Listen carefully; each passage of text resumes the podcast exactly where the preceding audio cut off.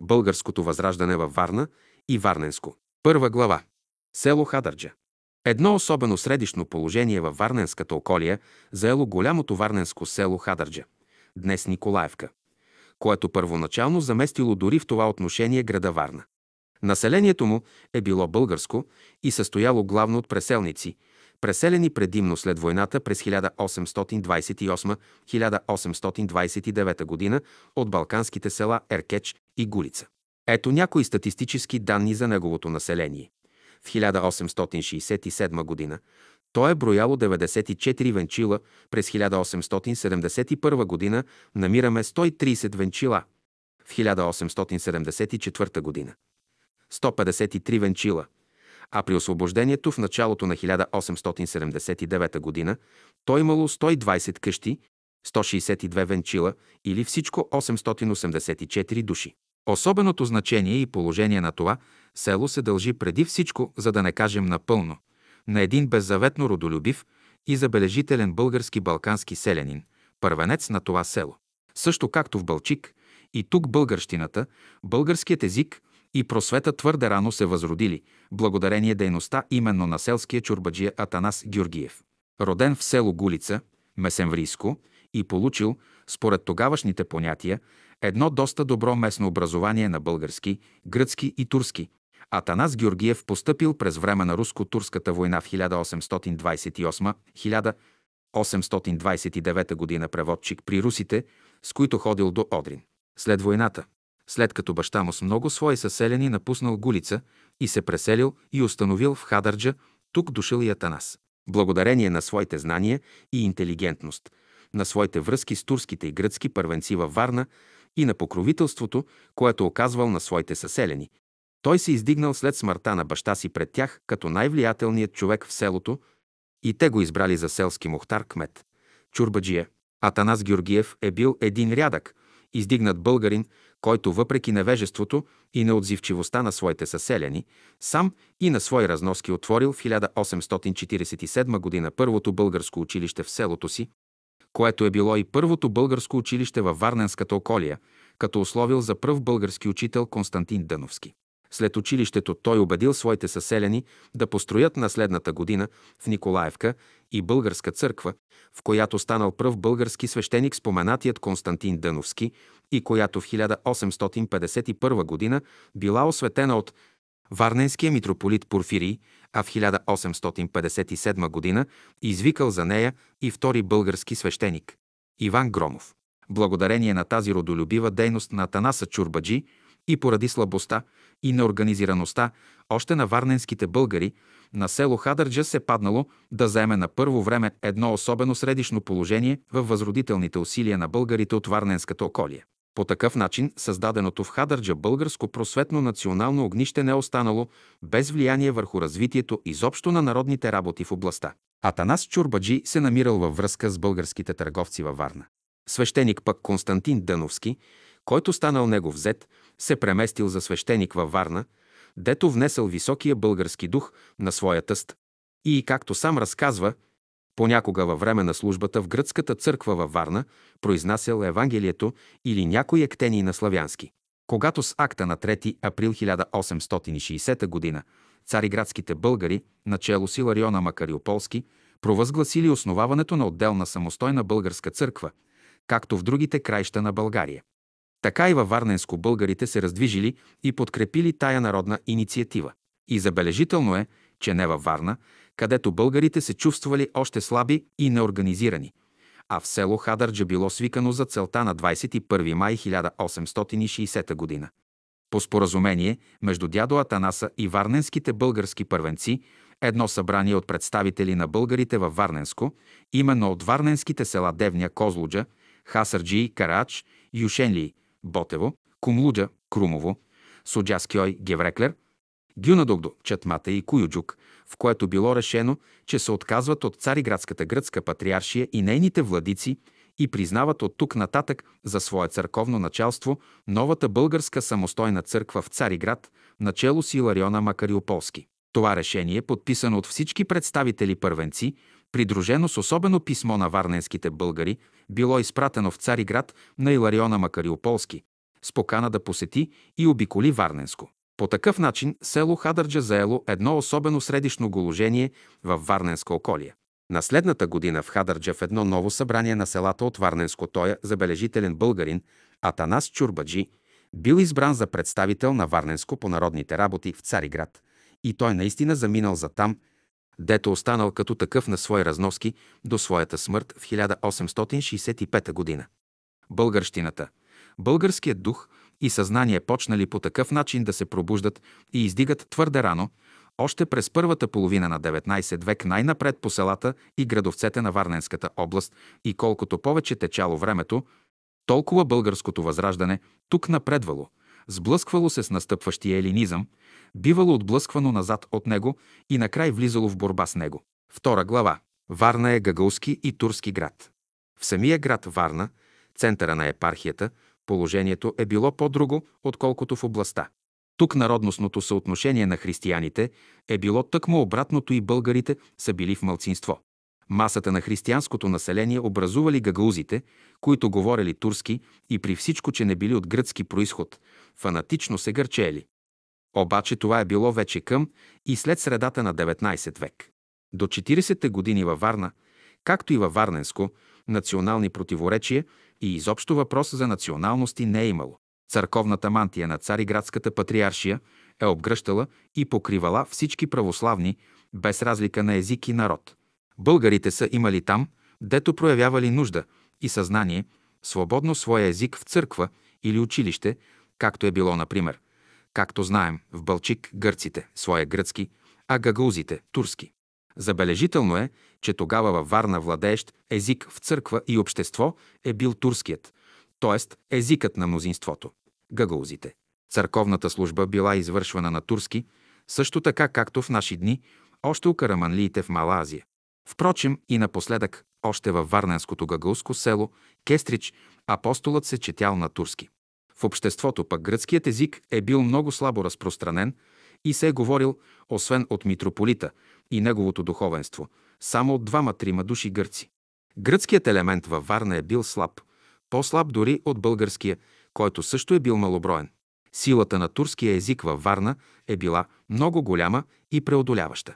Българите, женени за гагалски, говорили по домовете си на турски, а разговорът, започнат на гръцки, продължавал и свършвал на турски език. Трета глава. Първата славянска служба. Още преди да подаде своите записки, в началото на 1860 г., скоро след пристигането си във Варна, Рачински успял да убеди варненския митрополит Порфирий да позволи, щото всяка събота да се отслужва за него лично в църквата Свети Георги славянска служба. При първата такава служба, която се състояла на 12 март 1860 г., българите се стекли масово. Обаче скорошното след това на 3 април избухване на разрива между българите и патриаршията накарало Порфирия да отегли това разрешение. Според спомените на Константина Дъновски, той отстъпил пред настояването на Рачински и позволил да се служи на славянски език на руски царски празници в близкия монастир Свети Димитър, на който игуменът бил българин и дето Рачински се срещал и разменял мисли с българите – като след службата на 6 август 1860 г. им обещал да действува да се открие във Варна руска славянска църква и ги поканил дал размислят за отваряне на българското училище, за което била открита подписка и събрана една сума. Рачински отнесъл сега въпроса за откриването на българско училище и славянска църква за българите във Варна с специална записка, както казахме и по-горе, до руското правителство, което и дало ход. Сам Рачински се явил за тази цел в Петербург в края на 1860 г.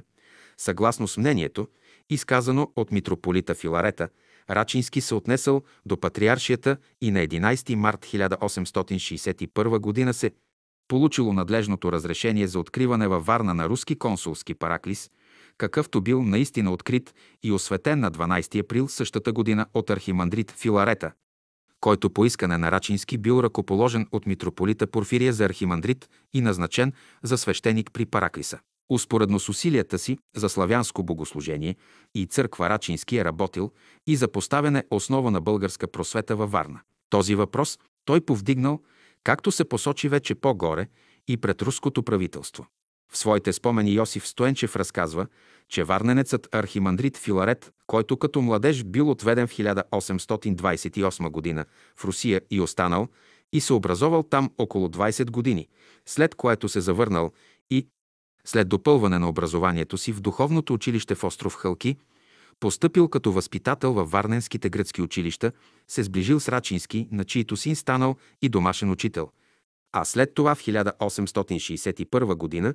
и свещеник на консулския Параклис и подпаднал под негово влияние. Като разговарял с него, Рачински му казвал, че българите в другите места с борба се здобили със своя българска църковна служба и училища, че не е право да не им се дава техният език и че ще бъде разумно да им се позволи в една от многото варненски църкви, които не винаги са отворени, да си служат на славянски.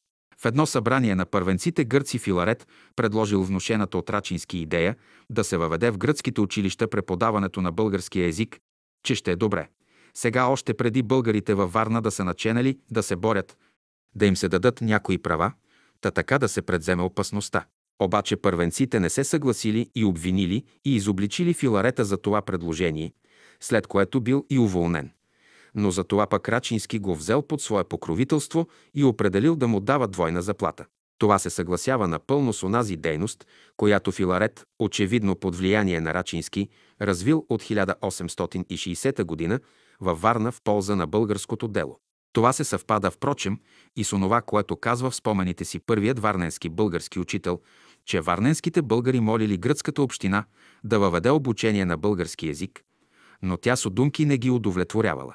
Картината за дейността на Рачински във Варна става пълна, като вземем предвид и съобщението на съвременника Константин Дановски, който свидетелствува, че в срещите в монастира Свети Димитър консулът искал от по видните българи да обмислят въпроса за откриване на българско училище, което било веднага решено от същите.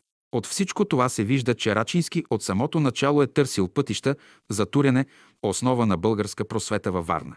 Ясно е, че Рачински е способствувал силно за раздвижването и националното сплотяване и проявление на варненските българи. Наистина, великденските събития в Цариград, когато тамошните българи обявили на 3 април 1860 г. отделянето си от Цариградската патриаршия в отделна църква, начало с Илариона Макариополски, също така влияели. Но ако не беше Рачински, те не биха раздвижили тъй скоро варненските българи, които са се намирали при много по-трудни условия, отколкото другаде. И значението на този руски консул изпъква още по-релефно, като се има предвид, че другаде в България, дето условията са били по-благоприятни. Но дето е нямало един Рачински, събитията от 1860 година са повлияли много по-слабо и бавно.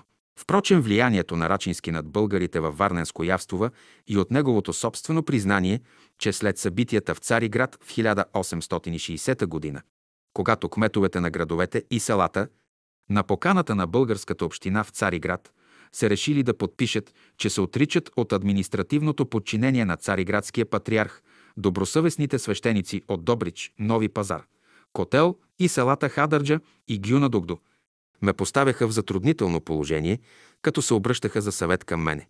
Четвърта глава. Българска община във Варна. Тласкани и насърчавани от всички тия събития, немногобройните варненски българи наченали най-подир да се сплотяват и организуват.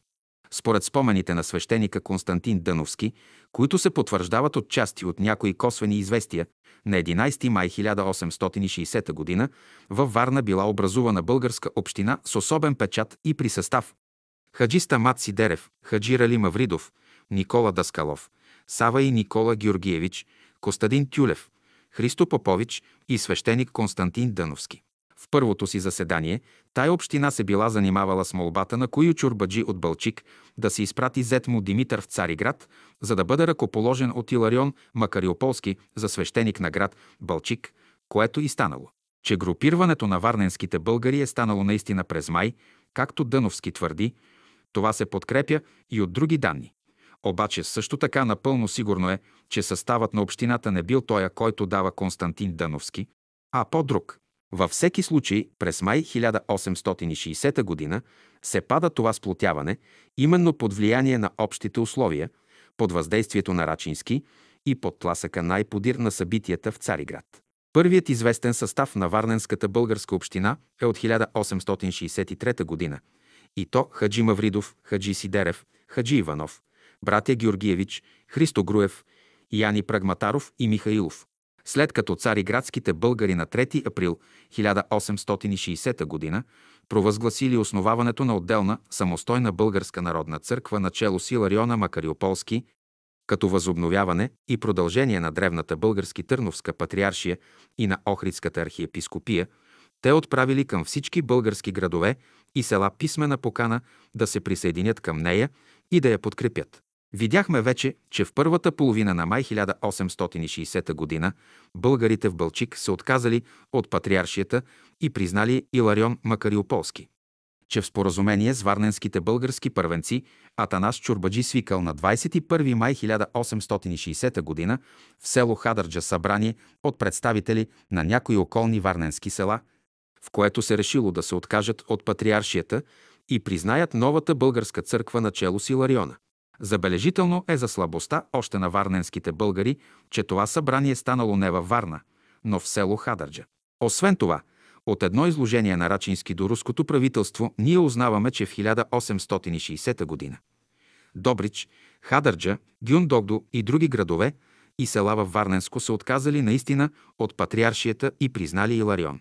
Първият български учител във Варна и съвременник на събитията Константин Рабаджиев – съобщава, че наскоро след откриване училището си през август 1860 г. Варненската българска община приготвила и разпратила писмо до българските градски общини в другите кази – Околии, на Варненския окръг, Бълчик, Провадия, Пазарджик и Мангалия.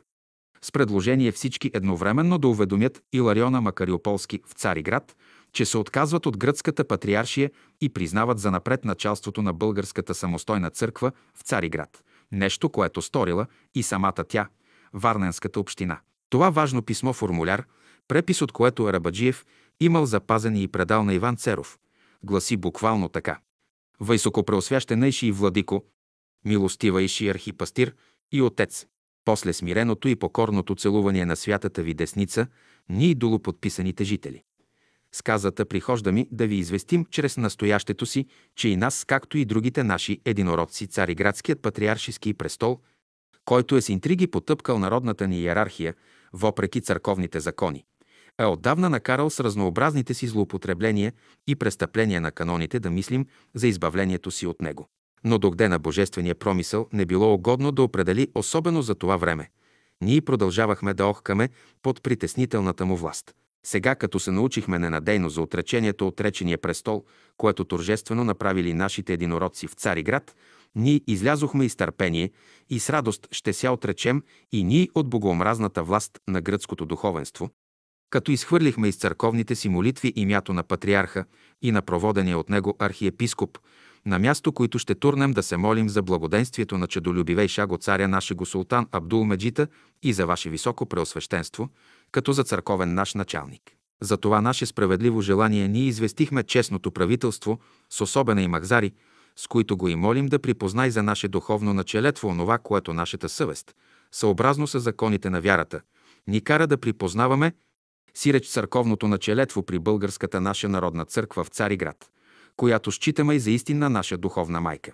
Това и вам, високопреосвящена и владико, известявам и ви потвърдявам и с нашите подписи, и печати, че ние с драго сърце от сега нататък имами да припознавам и за църковно началетво на челетвото при българската наша народна църква и от която са обявлявам и зависими, според както искат и законите на нашата вяра, и да него ще ся обръщаме за всичките си религиозни нужди и дела.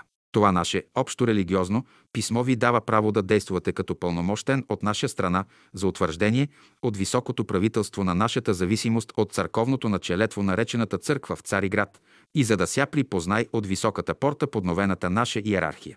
Надею ще ся, че ще наприемити и не щете ни откажете и оставите без отечески ваш отговор на това наше писмо, остава ми смирени ваши. Во Христе чада, жители от казата. Това писмо свидетелствува вече ясно за процеса на национално сплотяване, който се извършвал между варненските българи. Това се изразява още по-силно и в един друг факт – осъществяването внушенията на Рачински за българска просвета във Варна. Организирани в община, варненските българи пристъпили веднага към откриване на българско училище. Трябва да се признае, че при малочислеността на Варненската българска община, която тогава, в края на 1860 г., броила всичко 136 къщи, това е било цял подвиг, защото издръжката на подобно училище се явявало една трудна задача. И поколенията с признателност трябва да помнят как мълцината тогава варненски български търговци, окрилени от своя чист патриотизъм и родолюбив, доблесно и с себеотрицание се изнесли на своите плещи сравнително големите разходи за основаването и издръжката на първия храм на българска мисъл и реч във Варна. Приходоразходните книги на Варненската българска община, които се пазят във Варненската митрополия и във Варненското археологическо дружество, свидетелствуват за делото на тия народни труженици. Разходите за училището били посрещани, освен от волни пожертвования, главно от заеми, които варненските търговци българи отпущали, без обаче да ги получат обратно поради увеличаващите се нужди и финансови затруднения по поддържане и разширение на училището. Пета глава. Откриване на българско училище. Братя Никола и Сава Георгиевич писали още през май 1860 г. на Пет Корачев Славейков в Търново да им препоръча и прати подходящо лице за учител, което да знае и гръцки. Славейков им изпратил за такъв Константин Рабаджиев. Към началото на юни последният бил вече във Варна. Наето било училищно помещение, снабдено с нужната покъщнина и се готвело откриването, когато неочаквано се появили спънки. Поради гръцки интриги турската власт не давала позволение. До 1860 г. във Варна национален въпрос е нямало и разните народности са живели спокойно една до друга, при всичко, че от 1840 г. елинизмът е започнал национална офанзива. Тогава, според свидетелството на съвременник като земец Василакоглу, варненският митрополит Порфирий, като свещенодействувал, произнасял изрази от свещеното писание, както и Евангелието, освен на гръцки и турски, още дори и на славянски език, а общоговорим език в града бил турският, а не гръцкият, който се знаел и употребявал от малцина. Обаче разгарянето на българския църковен въпрос в Цариград се отразило и на националните отношения във Варна, дето изведнъж настъпило едно охлаждание и дори връжда между българи и гърци. Първите заявили вече гласно и настоятелно своите национални претенции и права, а вторите, раздразнени вече от общия ход на събитията, считали в свой интерес, че трябва да поставят всички пречки в пътя на възраждането на варненските българи, съгласно с общата тогавашна политика на патриаршията. Всички средства били позволени. Гръцката община се противопоставила пред властта на откриването на българско училище във Варна. Митрополит Порфири изтъкнал, че град Варна е населен само от гърци и за това място за българско училище в нея няма и не може да има. Че въпросното училище няма да бъде българско, а руско, че то е дело не на българите, а на руския варненски консул.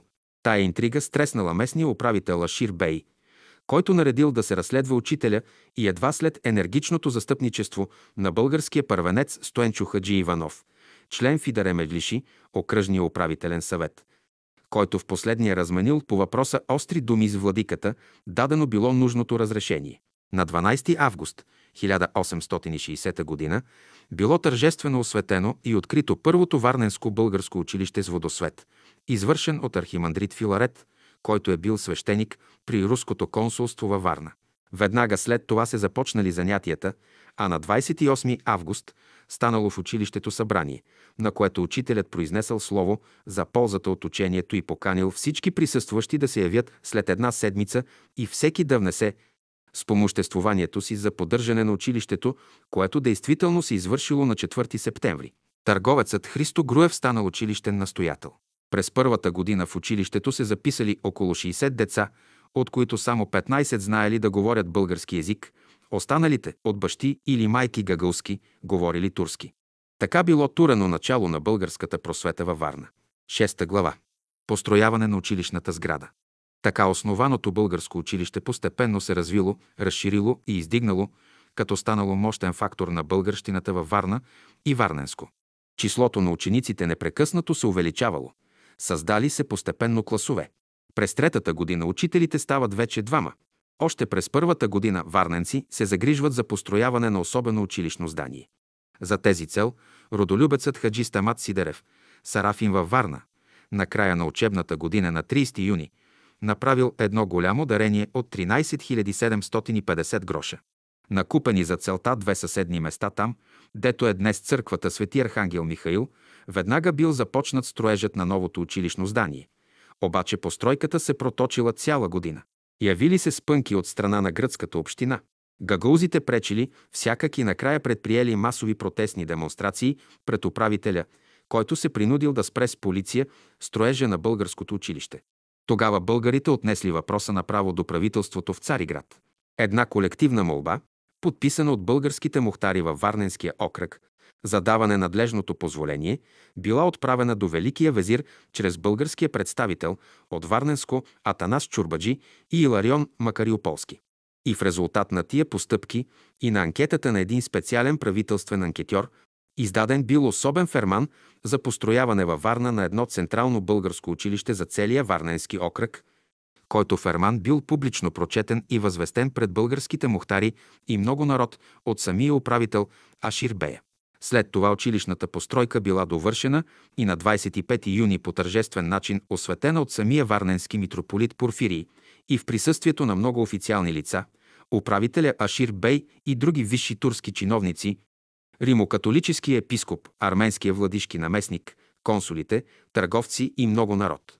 За главен учител на новото разширено училище е бил извикан от Сливен известният народен учител Сава Доброплодни, който през юли бил вече във Варна и участвал на тържеството. Седма глава. Първата българска църква. Видяхме, че варненските българи си бяха извоювали свое българско училище и се бяха сгрупирапи в една българска община. И при всичко, че формално те бяха прогласили отделянето си от Цариградската патриаршия, все пак фактически нямали във Варна своя отделна църква и духовенство и не скъсвали с Варненската гръцка митрополия и духовенство. Те се черкували в гръцките църкви, служили си с гръцките свещеници при венчавка, кръщене, смърт и други църковни нужди, изобщо задоволявали се с гръцкото духовенство. Добре, но в Турската империя властта признавала народностите в лицето на тяхната църква и църковни водачи. Та, за да изпъкне българският елемент, напълно като отделно обособена народност, трябвало е и фактически да се създаде във Варна отделна църква. Въпросът за българската църква във Варна е бил значи напълно назрял тогава. Руският параклис не задоволявал вече българите. Идеята да построят отделна църква, която ги е занимавала още в 1863 година, поради липса на средства, се оказвала неизпълнима в този момент. Затова първоначално българите са се съблазнили от мисълта да заграбят една от гръцките църкви във Варна, именно Свети Георги, която и така стояла затворена. Поради противодействието, обаче на властта, те изоставили това намерение и се спрели на мисълта да приспособят долния етаж на своето училищно здание за църква. За събитията около откриването на първата българска църква във Варна ние имаме две известия. Първо, спомените на Константин Дъновски, съвременник и съучастник в събитията. Второ, едно писмо изложение на един от българските тогавашни варненски първенци и виден непосредствен съучастник Рали Хаджи Мавридов, писано две-три дни след самите събития. Те се допълват едно друго и имат следното съдържание. На 30 ноември 1864 г. се помина гръцкият владика Порфирий, при когото служих като свещеник на митрополията. През 1865 г. се събрахме българите в кантората на Сава Георгиевич и решихме да протестираме пред правителството и патриаршията, че не можем вече да стоим без черква и че няма да приемем новия владика от патриаршията, докато не се разреши черковният въпрос. Протестът ни се подписа от 50-60 села на Варненския санджак.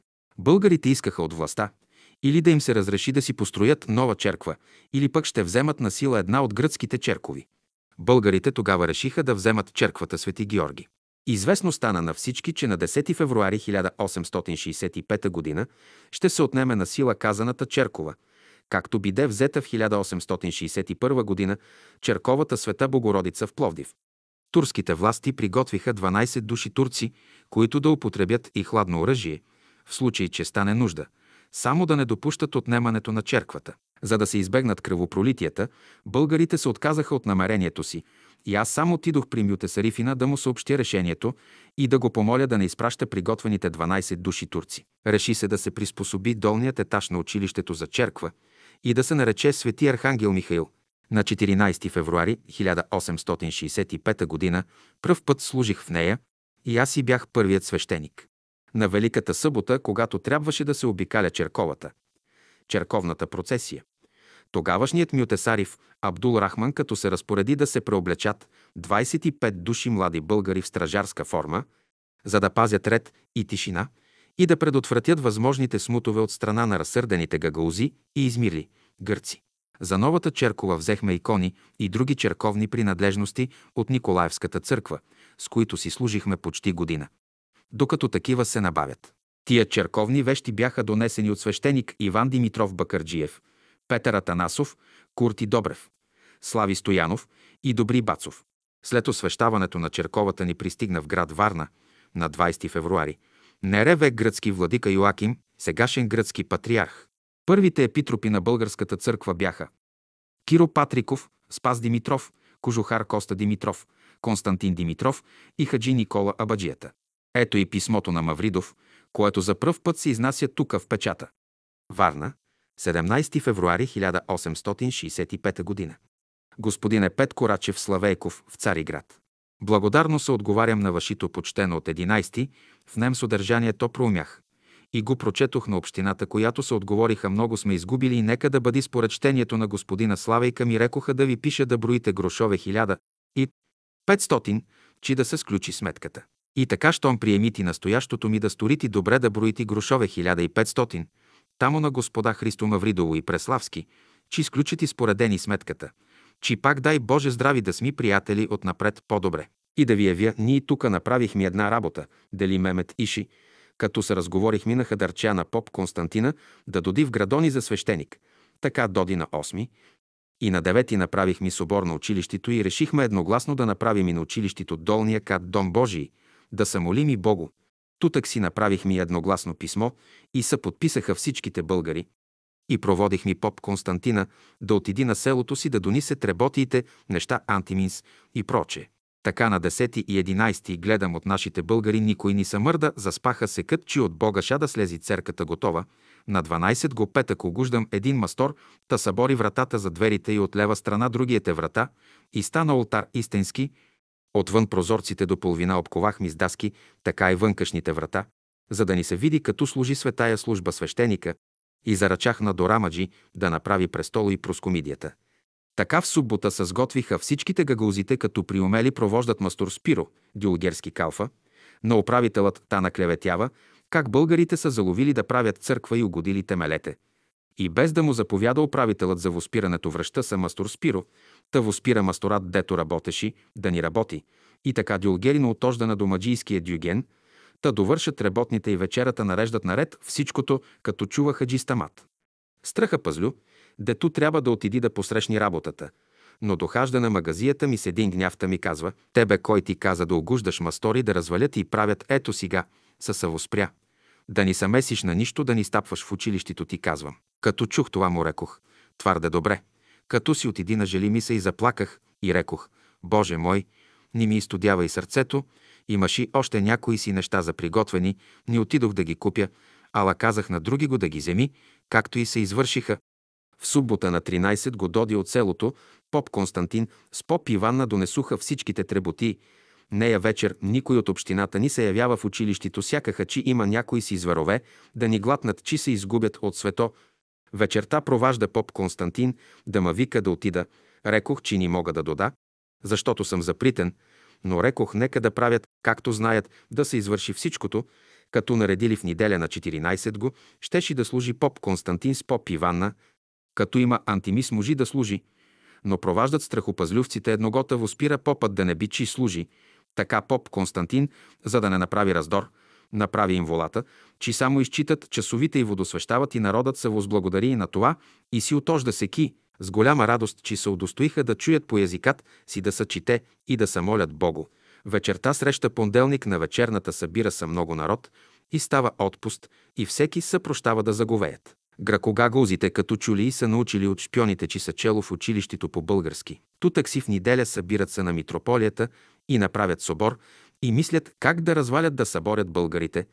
И писват на Патрика как българите направили си церква в училището и довели два свещеника и служили света литургия и молили Патрика да гледа да воспре тези работи, да ни напредни и ходили в неделя на управителя, тъй го молили да воспре българите да ни читат по български, но управителят до днес нищо ни казал, че ни зная за напред, но научава ми се, че управителят, като проважда с Кришум, да разгледа и разпитва и ги намери лъжливи гагълзите. Така в понеделник вечерта на вечерния ни състърпях, колко и да съм воспрян, отидох в училището, тъй като чух по наши език да се чете и като чух Евангелието по български много, съблагодарих Бога от радост, заплаках и рекох, слава Тебе, Боже!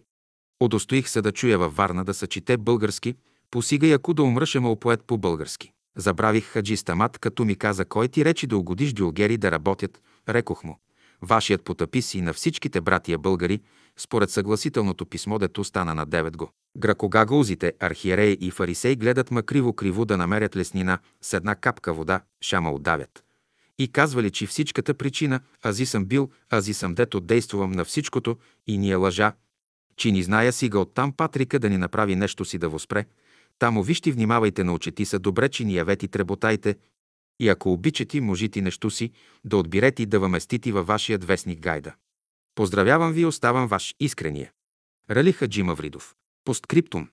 Господине, ви явявам днес в училищния дом Божий. Служи се редовна светая литургия, да е на помощ на всичките българи братия християни, като стоях и като зачна светая литургия, и като чух, по езикат ни от радост заплаках и рекох, слава Тебе, Боже, удостоих ми се да чуем и в град Варна да служат по български и в истина от няколко години насам имах ми руска церква, но не като българска, по някой път, ако да ходех на руската черква от неволя не и кратко се възблагодарявах. И през месец януари отидох една света неделя да се черкувам, чи като чух поп Панайот Пумена, името на владиката Йоаким, много оскорбих и си отидох и веки ни ходих, Омразил съм гръцките владици, нища да им чуе имято, Бог да отитърве всичките братя българи от гръцките ръце. Същият. И така. На 30 ноември 1864 г. умрял варненският гръцки митрополит Порфирий.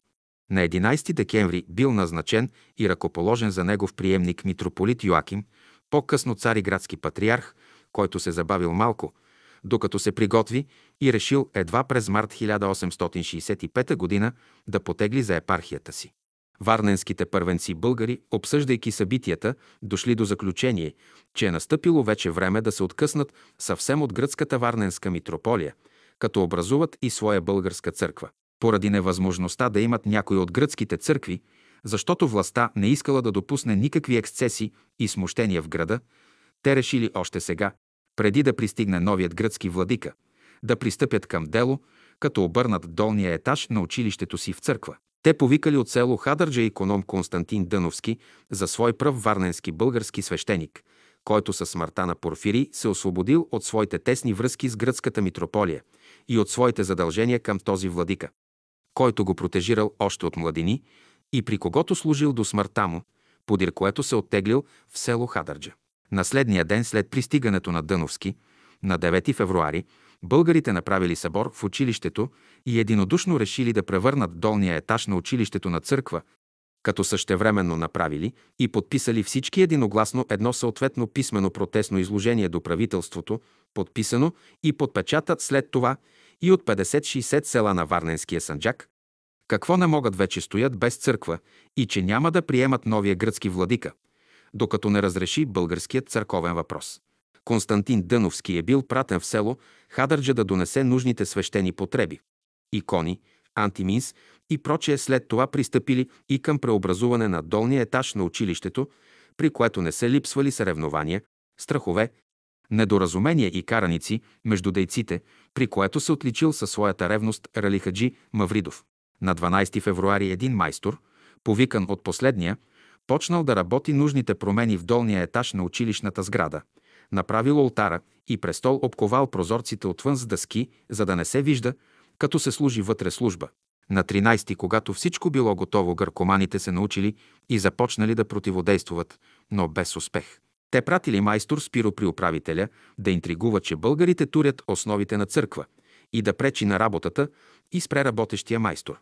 Обаче до вечерта всичко било приготвено и наредено – пристигнал и поп Константин Дъновски с поп Ивана Громов от село Хадърджа и донесли потребните църковни работи. На другия ден, Неделя, 14 февруари, трябвало да се отслужи литургия на славянски, но възникнали спорове и опасения у някои първенци и литургията била отложена. Така поп Константин чел в неделя само часовете и направил водосвет в присъствието на много българи. На вечернята имало пак много народ, както и на следния ден. Опитите на гърците да интригуват пред управителя, за да попречат на службата, не дали никакъв резултат и те отнесли работата до патриарха в Цариград. Неутралното държане на властта окоражило българите и на 17 февруари в новата българска църква била отслужена вече тържествена редовна литургия, както и на всеки празник след това, в която името на патриарха било изхвърлено и вместо него се поменувало името на Илариона Макариополски. В своите крилати младенчески надежди варненските българи се носили тогава с идеята да съберат средства и построят хубава църква Свети Свети Кирил и Методий. Но тая мечта не могла да се осъществи преди освобождението.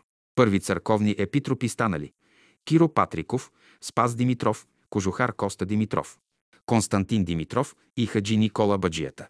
Поради особеното положение и развитие на българския елемент във Варна, в българското възраждане и в описаните събития в този град главна роля е играло търговското съсловие, а еснафите не се чуват почти, особено в първо време. Например, в списъка на пожертвованията за първото българско училище във Варна първоначално се срещат само отделни лица за наячии, така, например, за 1861 година до чудо Гане Абаджи, Ради Кюлехчит на Бакари и едва на 12 май 1864 г. едно пожертвуване от 50 гроша от Еснафа Казанджийски, а на 23 ноември 1865 г. 200 гроша от Содружие Рофет Табашки и Мутавчийски. От това време, види се, български еснафи почнали да се обособяват и проявяват като такива. Те се чуват, например, през 1866 година, а през 1869 и 1870 година. Хлебарския снаф във Варна поръчва за българската църква у един златар в Разград две слънца и един кръст и заплаща 220 гроша. А еснафа на унджиите, брашнарите, поръчал едно сребърно кандило. В 1871 година се споменуват следните еснафи. Абаджийски, хлебарски, унджийски, механеджийски и табашки. На 10 февруари 1875 г. пък във Варна е станал избор на новия български Варненски Общински съвет, именно от представители на търговското съсловие и на еснафите, при което са присъствували Руфет Абаджийски, Каменарски, Крачмарски, Чехларски, Хлебарски, Табашки, Кожухарски и Бахчеварски, които са били следователно тогава българските еснафи във Варна. В Добрич се споменават през 1869-1872 година следните български еснафи.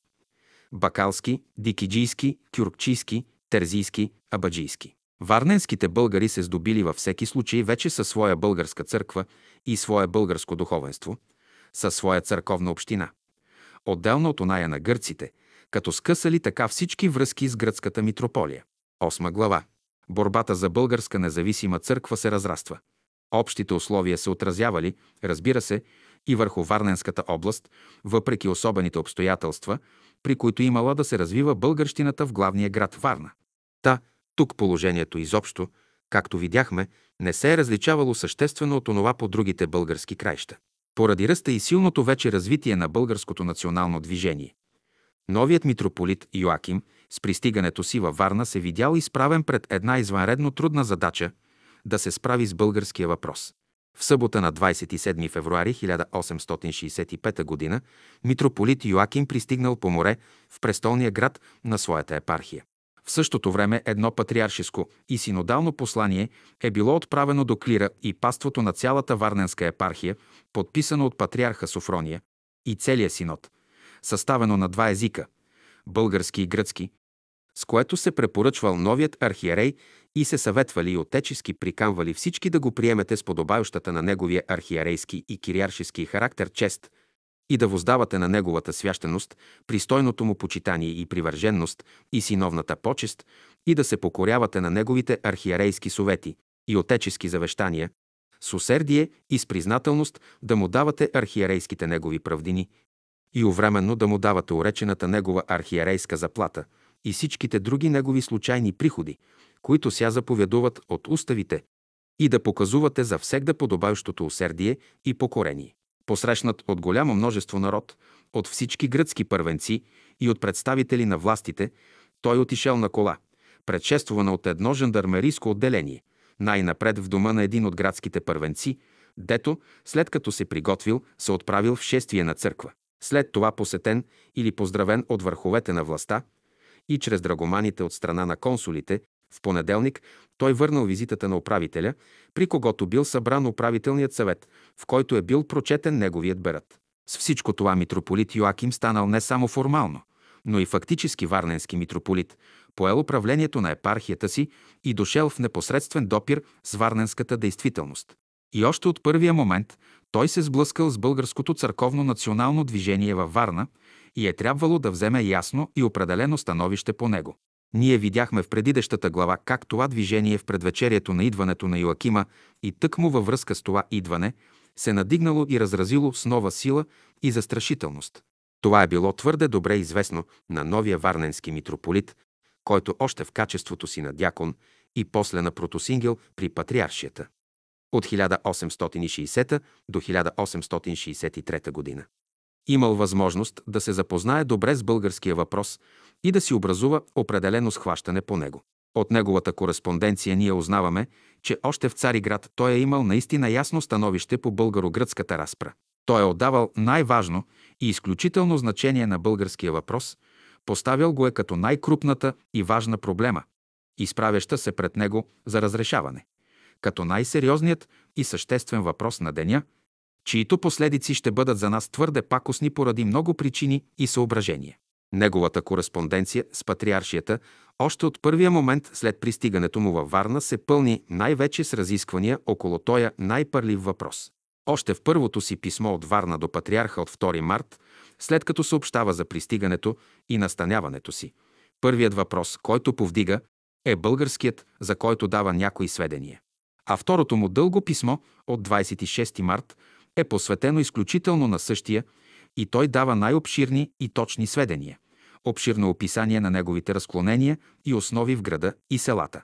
Преценявайки правилно и точно нещата и отдавайки на българския въпрос голямото значение и вниманието, което той е притежавал и заслужавал в действителност, Йоаким се постарал не само своевременно да разучи работите, но и да си състави ясна представа за пътя, по който биха могли да се разрешат подигнатите въпроси, следователно и за начина, по който той сам, като владика в българската епархия, е трябвало да действа.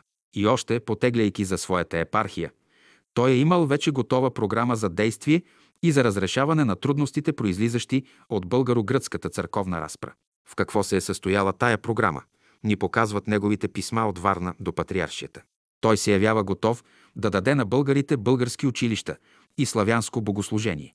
Никак не щеше да ми се види, преуважаеми владико, чудно и странно, казва Йоакин в писмото си до патриарха, ако тези хора, т.е. българите, излагайки пряко или косвено своите оплаквания, биха поискали училища или църкви, или свещеници са народни, или друга някоя помощ. Преди още да стигна тук, намерявах чрез всички средства да постигна. Първо, добрата издръжка на българското училище в града. Второ, после четенето изцяло на цялата свята служба на славянски в някои от градските църкви. Йоаким се опитал да привлече българите чрез блага и приветлива обноска, чрез отстъпчивост в много работи и чрез безпристрастно отнасяне. Аз се отнесох, казва митрополит Йоаким, не като партизанин, нито пък прегърнах някоя партия повече от друга.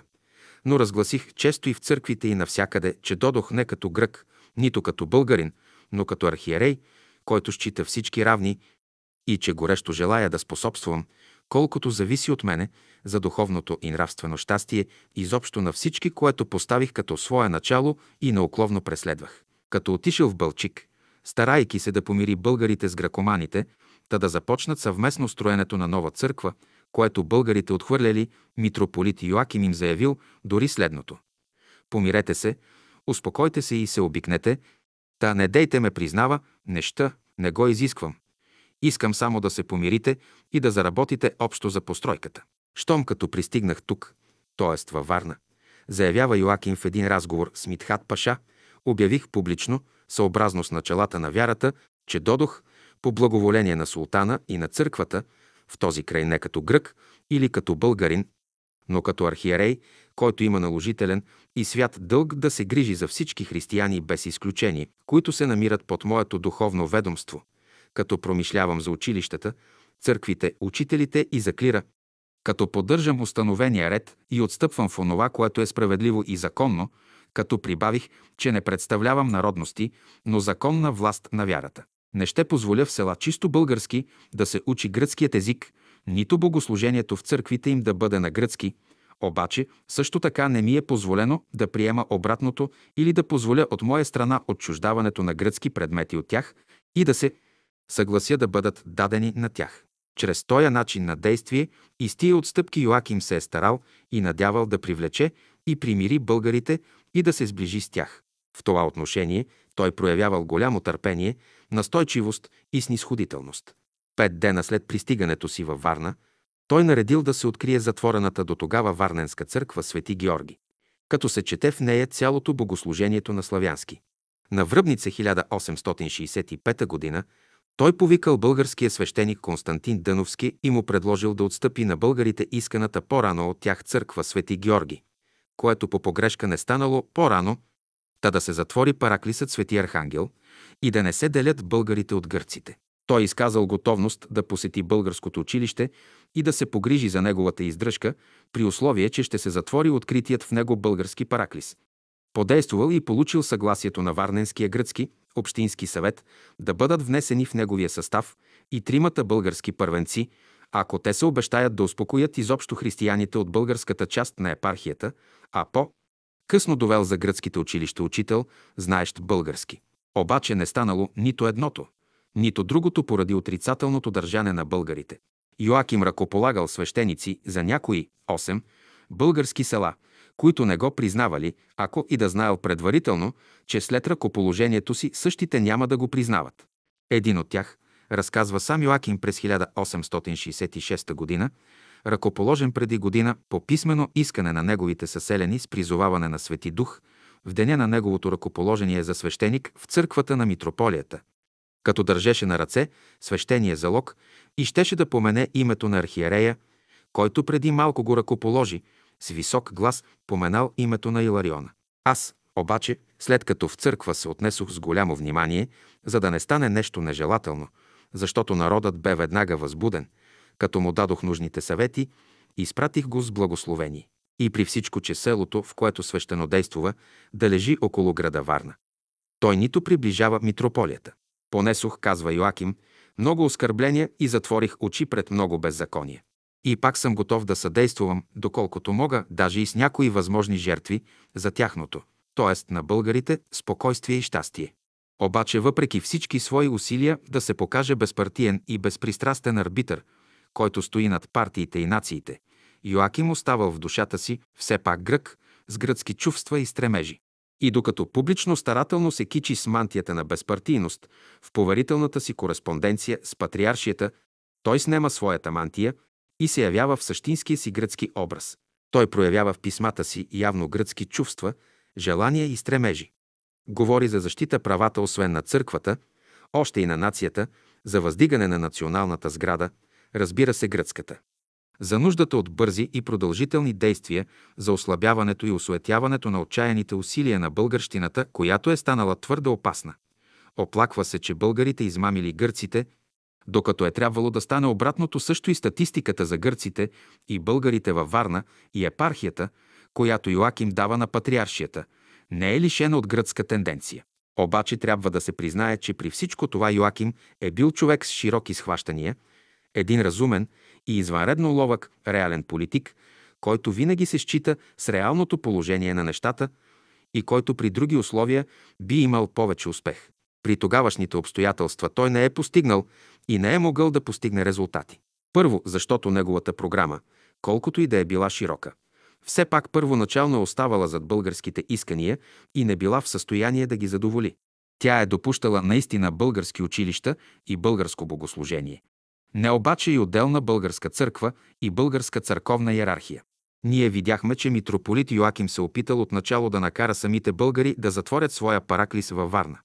И когато не успял в това, не само отказал на подигнатото чрез Митхат Паша тяхно искане да им отстъпи в тяхно владение една от гръцките църкви, но направил чрез патриаршията постъпки да се затвори от властта българският параклис, а варненският български свещеник Константин Дъновски да бъде изпратен на заточение в Света гора, без обаче да успее в това. Йоаким е бил поначало против идеята за отделна, автономна българска църква, защото е считал гибелна за патриаршията. В едно свое писмо той признава изрично това, като казва от момента, когато тя, т.е. патриаршията, косвено или пряко, безразлично, дали официално или неофициално е явила на тогавашния изобретателен, интригант, пръв министър и разисква с него възможността за образуване на полунезависима българска църква, имаща за началник титлофорен екзарх, заедно с управителен синод, казах с душевна болка. Църквата е загубена. С други думи, митрополит Йоаким е бил против лансирания през пролета на 1867 г. проект на Григорий VI за отделна, полунезависима българска църква. Ние ще видим по-нататък, че по-късно той е бил против схизмата и е считал, че трябва да се направят жертви и отстъпки, за да се задоволят българите и умири църквата. Но знаменателно е и характерно за неговите схващания и отношение към българите и българския въпрос, че преди това той е стоял на едно по-консервативно гледище спрямо последния, отколкото самата патриаршия. Добре, но това становище не е могло да задоволи българите и програмата на Йоаким не е могла да има успех. В онова време, през 1866-1867 година, българското църковно национално движение беше се изобщо окончателно оформило и стабилизирало и искането на отделна автономна българска църква, каквато фактически вече съществуваше, беше най-същественото и неизбежното за него. Българското национално движение бе се извънредно много разраснало и се бе засилило и в това именно бе втората причина за неуспеха на усилията на митрополита Йоакима. При това положение отричането на идеята за отделна българска църква бе равносилно с пропадане на всяко помирение и сближение между двете страни. Във Варна, дето Йоаким е трябвало да прилага своята програма. Въпреки силата на гракоманите, положението не се е различавало съществено от другите места на България, дори постоянните непосредствени търкания с гагузите създавали тук една по неприязнена атмосфера и издигали борческия дух на българите. Ние знаем вече, че тук в предвечерието на идването на Йоакима в февруари 1865 г., след като притежавали вече своя училищна община и свое училище, българите открили и своя църква, в която служили двама свещеници. Иконом Константин Дъновски и Иван Громов, извикани от село Хадърджа, които поменували в службата не местния митрополит, нито цариградския патриарх, но името на Иларион Макариополски, предстоятеля на основаната от цариградските българи независима българска църква. Този факт беше от грамадно значение и сочеше, че варненските българи образуват от тук нататък отделна църковна община и епархия и се отделят не само формално, но и фактически, както от цариградската гръцка патриаршия, така и от Варненската гръцка митрополия, отделят се напълно от гърците и се освобождават от огнетяващите ги връзки с тях. На празно митрополит Йоаким се опитвал с всички средства след пристигането си във Варна да повърне събитията и да възстанови скъсаните по такъв начин връзки с българите. Изглаждането на местните затруднения е могло тогава да стане вече само във връзка с разрешаването изобщо на големия български въпрос. А както патриаршията, така и нейните владици са се ръководили главно от две съображения при третиране на българския въпрос. Преди всичко запазване или възстановяване на своите приходи и после защита на гръцките стремежи. Тия две съображения, особено първото, не им давали обаче свободата да се издигнат до едно по-високо становище на църквата по българския въпрос. Не дали, особено първоначално, тази възможност и на митрополита Йоакима, който отначало е бил както казахме, против отделната българска църква. Движението на варненските българи добивало обаче стихиен характер. След откриване на българската църква се започнала една жива организационна работа, в резултат на която се получило в скоро време едно национално групиране на българите от цялата Варненска епархия, начало с Варна, и пълното им откъсване от влиянието на патриаршията. Начало на Варненската българска църква и на Варненската българска църковна община застанал като нейн предстоятел и председател, глава на Варненската българска църква, иконом Константин Дановски, зет на дядо Атанаса, чурбаджи от Хадърджа, Човек подвижен и с фанатизма и мистиката на апостол, който до тогава е стоял на заден план в народните работи, но сега бил изтласкан от събитията на първо място и развил жива дейност. Предприета била една енергична пропаганда за издигане, събиране и сплотяване на българщината първо вътре във Варна, а след това и в епархията. Възмутеният и смутен от това митрополит Йоаким разказва, че свещеникът на Параклиса, т.е. българският, действа твърде безсрамно и скандалозно и докарва общо разбунтуване на духовете, на едни против настоящия ред в църквата, на други против нас. Всеки празник той поставя на градските улици около българския параклис деца, които канят с викове проходещите българи в хубавата църква.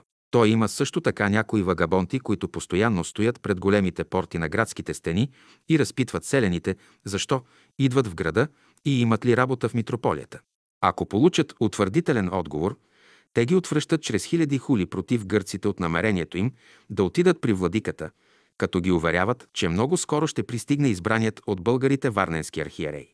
Следният характерен епизод, още в първия месец след пристигането във Варна на Йоаким, свидетелствува какви сцени са се разигравали тогава всред борбата за надмощие между него и българите. Един варненски българин, женен за Гагалска, искал да направи панихида за тъща си в новата българска църква, а жена му настоявала да стане това в гръцката църква. Цял месец се карали мъж и жена. Най-накрая бил поканен новият варненски митрополит Йоаким да извърши панихидата. След службата отишли в дома на казания българин, дето владиката според местният обичай трябвало да опее житото. Докато ставало това, пристигнал българският свещеник Константин Дъновски със свитата си. Владиката, като го видял, веднага напуснал къщата. Дъновски влязал в стаята и заповядал да отстранят житото, като проклето и афоресано, и да донесат друго, което той благословил. Начинът, казва митрополит Йоаким, по който българските свещеници канят своите единороци за светата служба, е съвсем необикновен и чудноват. Те ги канят от кафенетата и работилниците им, за да идат да чуят светата литургия, като ги насилват често даже и с заплашване. Семейните пък, които от дълги години водят случайно гъркини, те принуждават да отиват в тази, българската църква, а не в гръцките. Свещениците при това не престават да хулят публично, дето и да се намират гръцките владици, Тая агитация способствувала силно за издигането на националното съзнание и самочувствие на варненските българи и за тяхното сплотяване около българската църковна община. И не напразно се оплаква митрополит Йоаким и Сочи, че откритата в тукашното българско училище църква, която съществува противоканонически, е станала огнище за всички уния, които тласкат към разбунтуване на цялата епархия. Но не само върху българите, тя действувала – и върху самите гъркомани гагаузи, които, както преди изпратили масово своите деца в новооткритото Варненско българско училище, така сега започнали да се присъединяват към ведомството на българската църква, или пък да се повдигат против гръцките първенци и да не плащат владещината. Този добър свещеник, разказва митрополит Йоаким, заедно с други някои свои самишленици, подбужда и самите гърци против църковния ред, тъй наречените – като туркогласни гагаузи, от които мнозина, по-простите, се отдалечават от митрополията, за да не платят нищожната сума на владещината. При това онези, които имат съпружески дела или други, като знаят своята виновност, прибягват там, дето всичко за всички става според желанието на просителите, за да се спечелят повече привърженици и така да се направи бунтът общ. Усилията на митрополит Йоакима за помирение и сближение били посрещнати от българска страна с едно силно, на места брутално противодействие. Скоро след пристигането си във Варна, той съобщава на патриаршията, че сега те, т.е. българите, стоят далеч от митрополията, имат пет души свещеници и няколко мирски лица, чрез които посредством хиляди клевети и хули против църквата, развръщават по-простите, които направиха почти безверници. Българите поставяли всевъзможни пречки на заповяданото от Иоакима славянско богослужение в гръцката църква Свети Георги, като привличали певците и другите служещи в нея. Затова две български момчета от селата, условени от Йоакима като славянски певци, нито стъпили в църквата. Българите и жените им, били те българки или гъркини, бивали задължавани да посещават само българската, но не и гръцките църкви, нито онази църква Свети Георги, в която се чело на славянски. Един от видните варненски българи, който бил кум на две местни гагулски семейства, като бил поканен да кръсти две новородени техни деца, приел само при условие те да бъдат кръстени в българската, а не в гръцката църква. Митрополит Йоаким се оплаква горчиво, че ония, които вършат дела нечути за разбунтуване и неподчинение, са както навсякъде, така и тук, с твърде закоравели сърца, които не успяха ни най-малко дори да смекчат нито благата и приветлива обноска. Нито кротостта и евангелското отнасяне, нито пък отстъпчивостта в много работи. Варненските българи били непримирими и, когато била отправена до тях покана да платят на митрополит Йоакима припадащата им се част от владищината, решително отказали, като забелязали, че те не признават патриаршията, нито владиката, и който е довел последния, той да се погрижи да му плати. В желанието си да се покаже примирителен и достъпен, митрополит Йоаким не отказвал дори да ръкополага свещеници за български села, които след това не го признавали, а един дори още през време на церемонията на ръкоположението поменал не него, както се следвало, но и Лариона Макариополски. Йоаким пише на патриаршията, че при всичко, че полага неизмерими старания за успокоение на това голямо движение, но нищо не успявал, че само волята на Всевишния Бог може да превърне убеждението и несломимостта на противомислещите, които бясно се борят против църквата. След 6 годишно владичествуване във Варна, митрополит Йоаким пише на патриаршията. Тези години преминаха в скърби и мъки, в мизерия и нещастие, в нападки и хули, в непрестанна война, произлизаща от българската партия, която е изоставила срама и бащиното благочестие и е започнала война против Христовата църква и нейните архиереи. Тя ме охули, оскърби, осмяме в лицето, воюва против мене с всички средства. Интригува против мене на ковладиме и се опита с коварни средства и с престорена покорност да разруши всяко частно и обществено дело, което предприех за общо или лично благо и полза. Българските първенци открито заявявали на митрополит Йоаким, дори в самия управителен съвет, че българите не го признават, че за тях патриарх е везират, а владика Мютесарифинът. Такова непримиримо отрицателно отношение и енергично противодействие срещнал Йоаким при прокарване на своята програма от страна на варненските българи. И като търсим причините на това държане, ние ги намираме несъмнено както в недостатъчността на тази програма, така и в силата и стихийността на българското движение. Не по-малко обаче и в едно друго обстоятелство, именно в поведението на турската власт. Още във второто си писмо от Варна, митрополит Йоаким съобщава на патриаршията своето наблюдение, че турската власт в Дунавския вилет се отнасяла благосклонно към българите и техните тежнения, както и в Цариград. Имах две продължителни срещи с негово превъзходителство, валията Митхат Паша, от които извлякох впечатлението, че и тук се води буквално същата политика, както и там, и даже в по-голям обхват, поради географическото положение. И това благоприятно за българите отнасяне на турската власт се е наблюдавало не само във Варна, а и в цялата Варненска епархия. В Провадия властта проявявала предразположение да даде спорната между гъркомани и българи църква на последните. Същото ставало и в Бълчик и другаде. Йоаким схващал смисъла и съкровената цел на тая турска политика, че местните политически власти, съобразно с тайните свои опътвания, благоприятствуват на това разслабване на духовните връзки и го подтикват. Като средство за отслабяване на християнския елемент в империята, българо-гръцката разпра е била за турската политика, добре дошла и тя, за да я засили и увековечи, поддържала българските стремежи, изхождайки и от други турски държавнически съображения. Тъкмо това поведение на турската власт окоръжавало българите и ги правило по-неотстъпчиви и агресивни. В какво безпомощно положение поставяли тези условия митрополита Йоакима, се вижда от следния характерен случай, разказан от него самия в началото на 1867 година. В село Карахюсеин, дъщерята на един българин правоверен, т.е. привърженик на патриаршията, се сгодила за някой българин. Противниците българи заради неговото правоверство надумват зетя да открадне момата.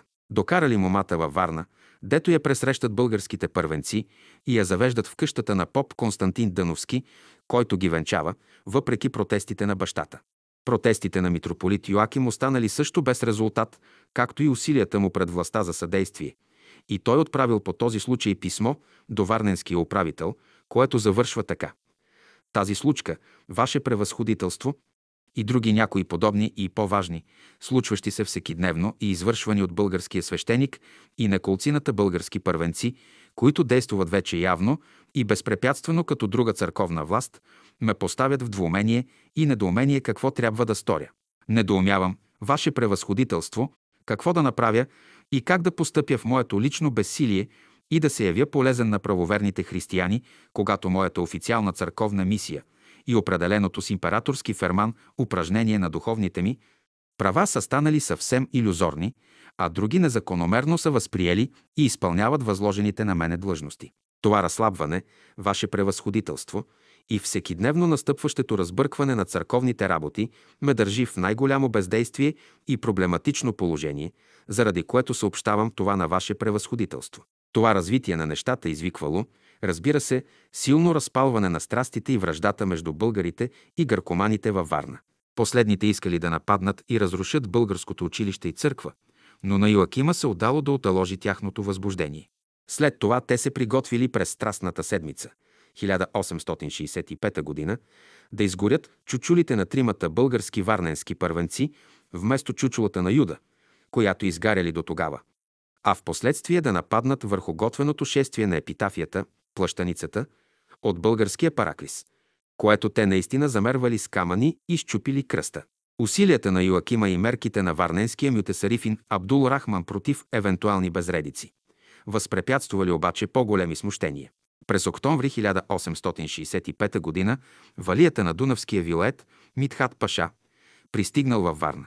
Българите се възползвали от това и подали до него прошение, в което се оплаквали от гърците и искали да заповяда на същите да им отстъпят една от петте гръцки църкви в града, които били построени общо от българи и гърци, а не само от последните, а сега две от тях стояли затворени.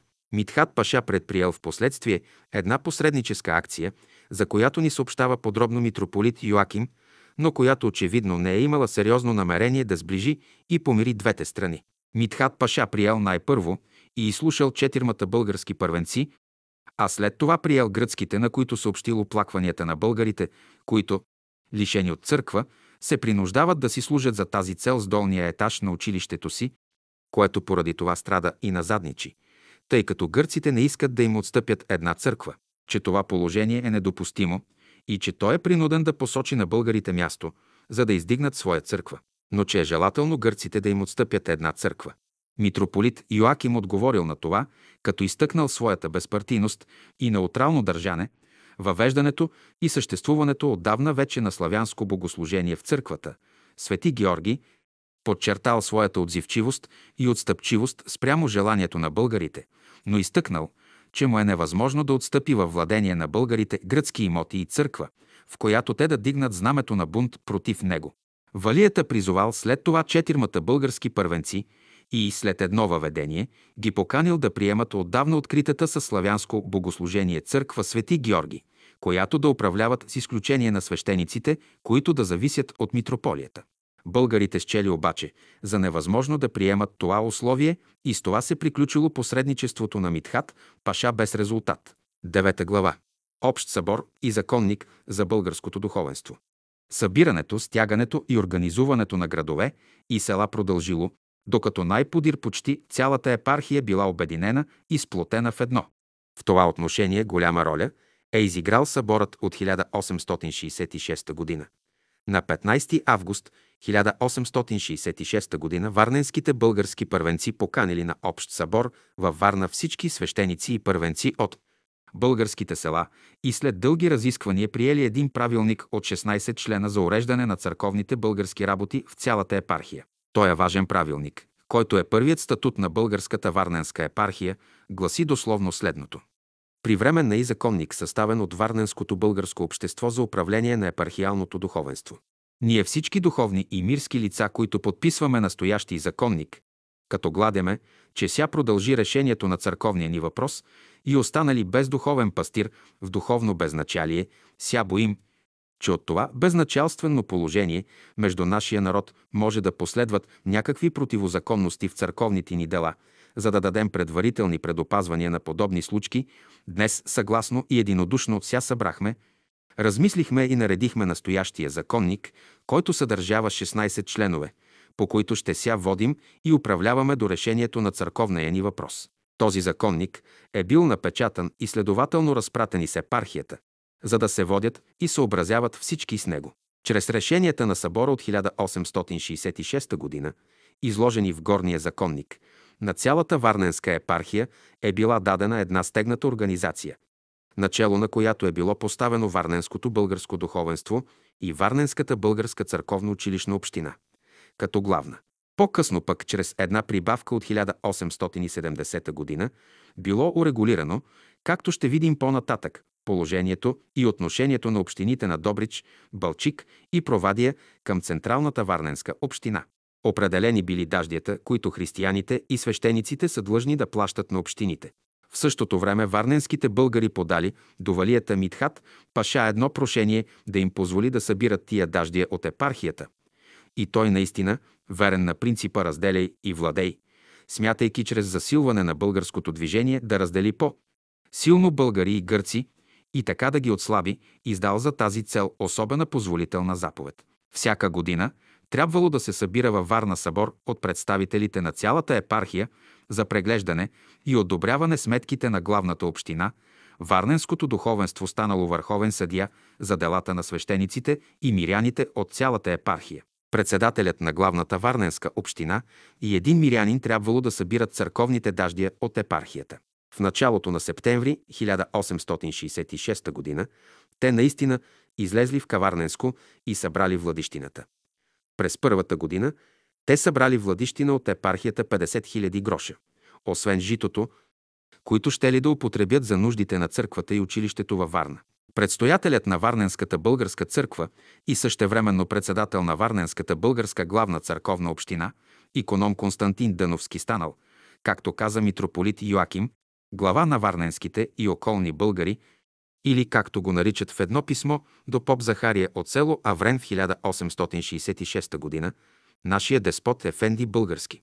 При това важното е било, че законникът е бил подписан, одобрен и прият, а следователно и създадената чрез него организация, както от Варненската околия, така и от Добричката, Бълчишката и Провадийската, начело с центровете. И още веднага, същия ден дори, Варненската главна община влязла в изпълнение на своите функции като главна според законника. Още на същия ден на събора били издадени нареждания за назначение на свещеници по селата на епархията, и то печатни. Ето, например, как гласи нареждането за селата Аврен и Сулуджа Сарадар. Духовно священо учреждение. Почитаеми старци и вси православни християне, братя българе, що живеете в селата Аврен и Сулуджа Сарадар, които принадлежават на богохранимите наши варненски епархии, да имате молитва и благословение от нашето народно духовенство във Варна. Чрез настоящето ся известява на всички вас, какво определихме и поверихме вашите села за текущата година на благоговейната священика отца Захария Христова, за да ви священно действува всички религиозни нужди и благославя всички вас. Приемете го прочее с благоговение и припознайте за ваш священник и духовни наставник. Обичайте, почитайте го и му ся повинувайте синовно, като му давате доброволно и щедро всичките негови отрядени обичайни правдини законни, господствени и случайни. Защото той, като ваш посредник, ще служи в църквата и ся моли Всевушнему Богу за прощение греховете на всях вас. Варна 1866 година. Август 15. Издадено от Варненско българско духовенство и общество. Номер 10. Печат на общината. На същия 15 август били издадени подобни приходски писма на поп Рафаила за селата Сатълмъж, Карапча, Караманли, Доран Колак, Сара Мусал, Керимет, Калай Джидере, Калакчи, Аканджи, Папукчи, Мангаля и кашлите в Добруджа, с всичко 223 венчила, на поп Пени от Бълчик за селата Бълчик, Гевур Коюсо, Ала Клисе и Гичлери с всичко 215 венчила на поп Николая за селото Юшенли с 107 венчила на 20 септември 1866 г.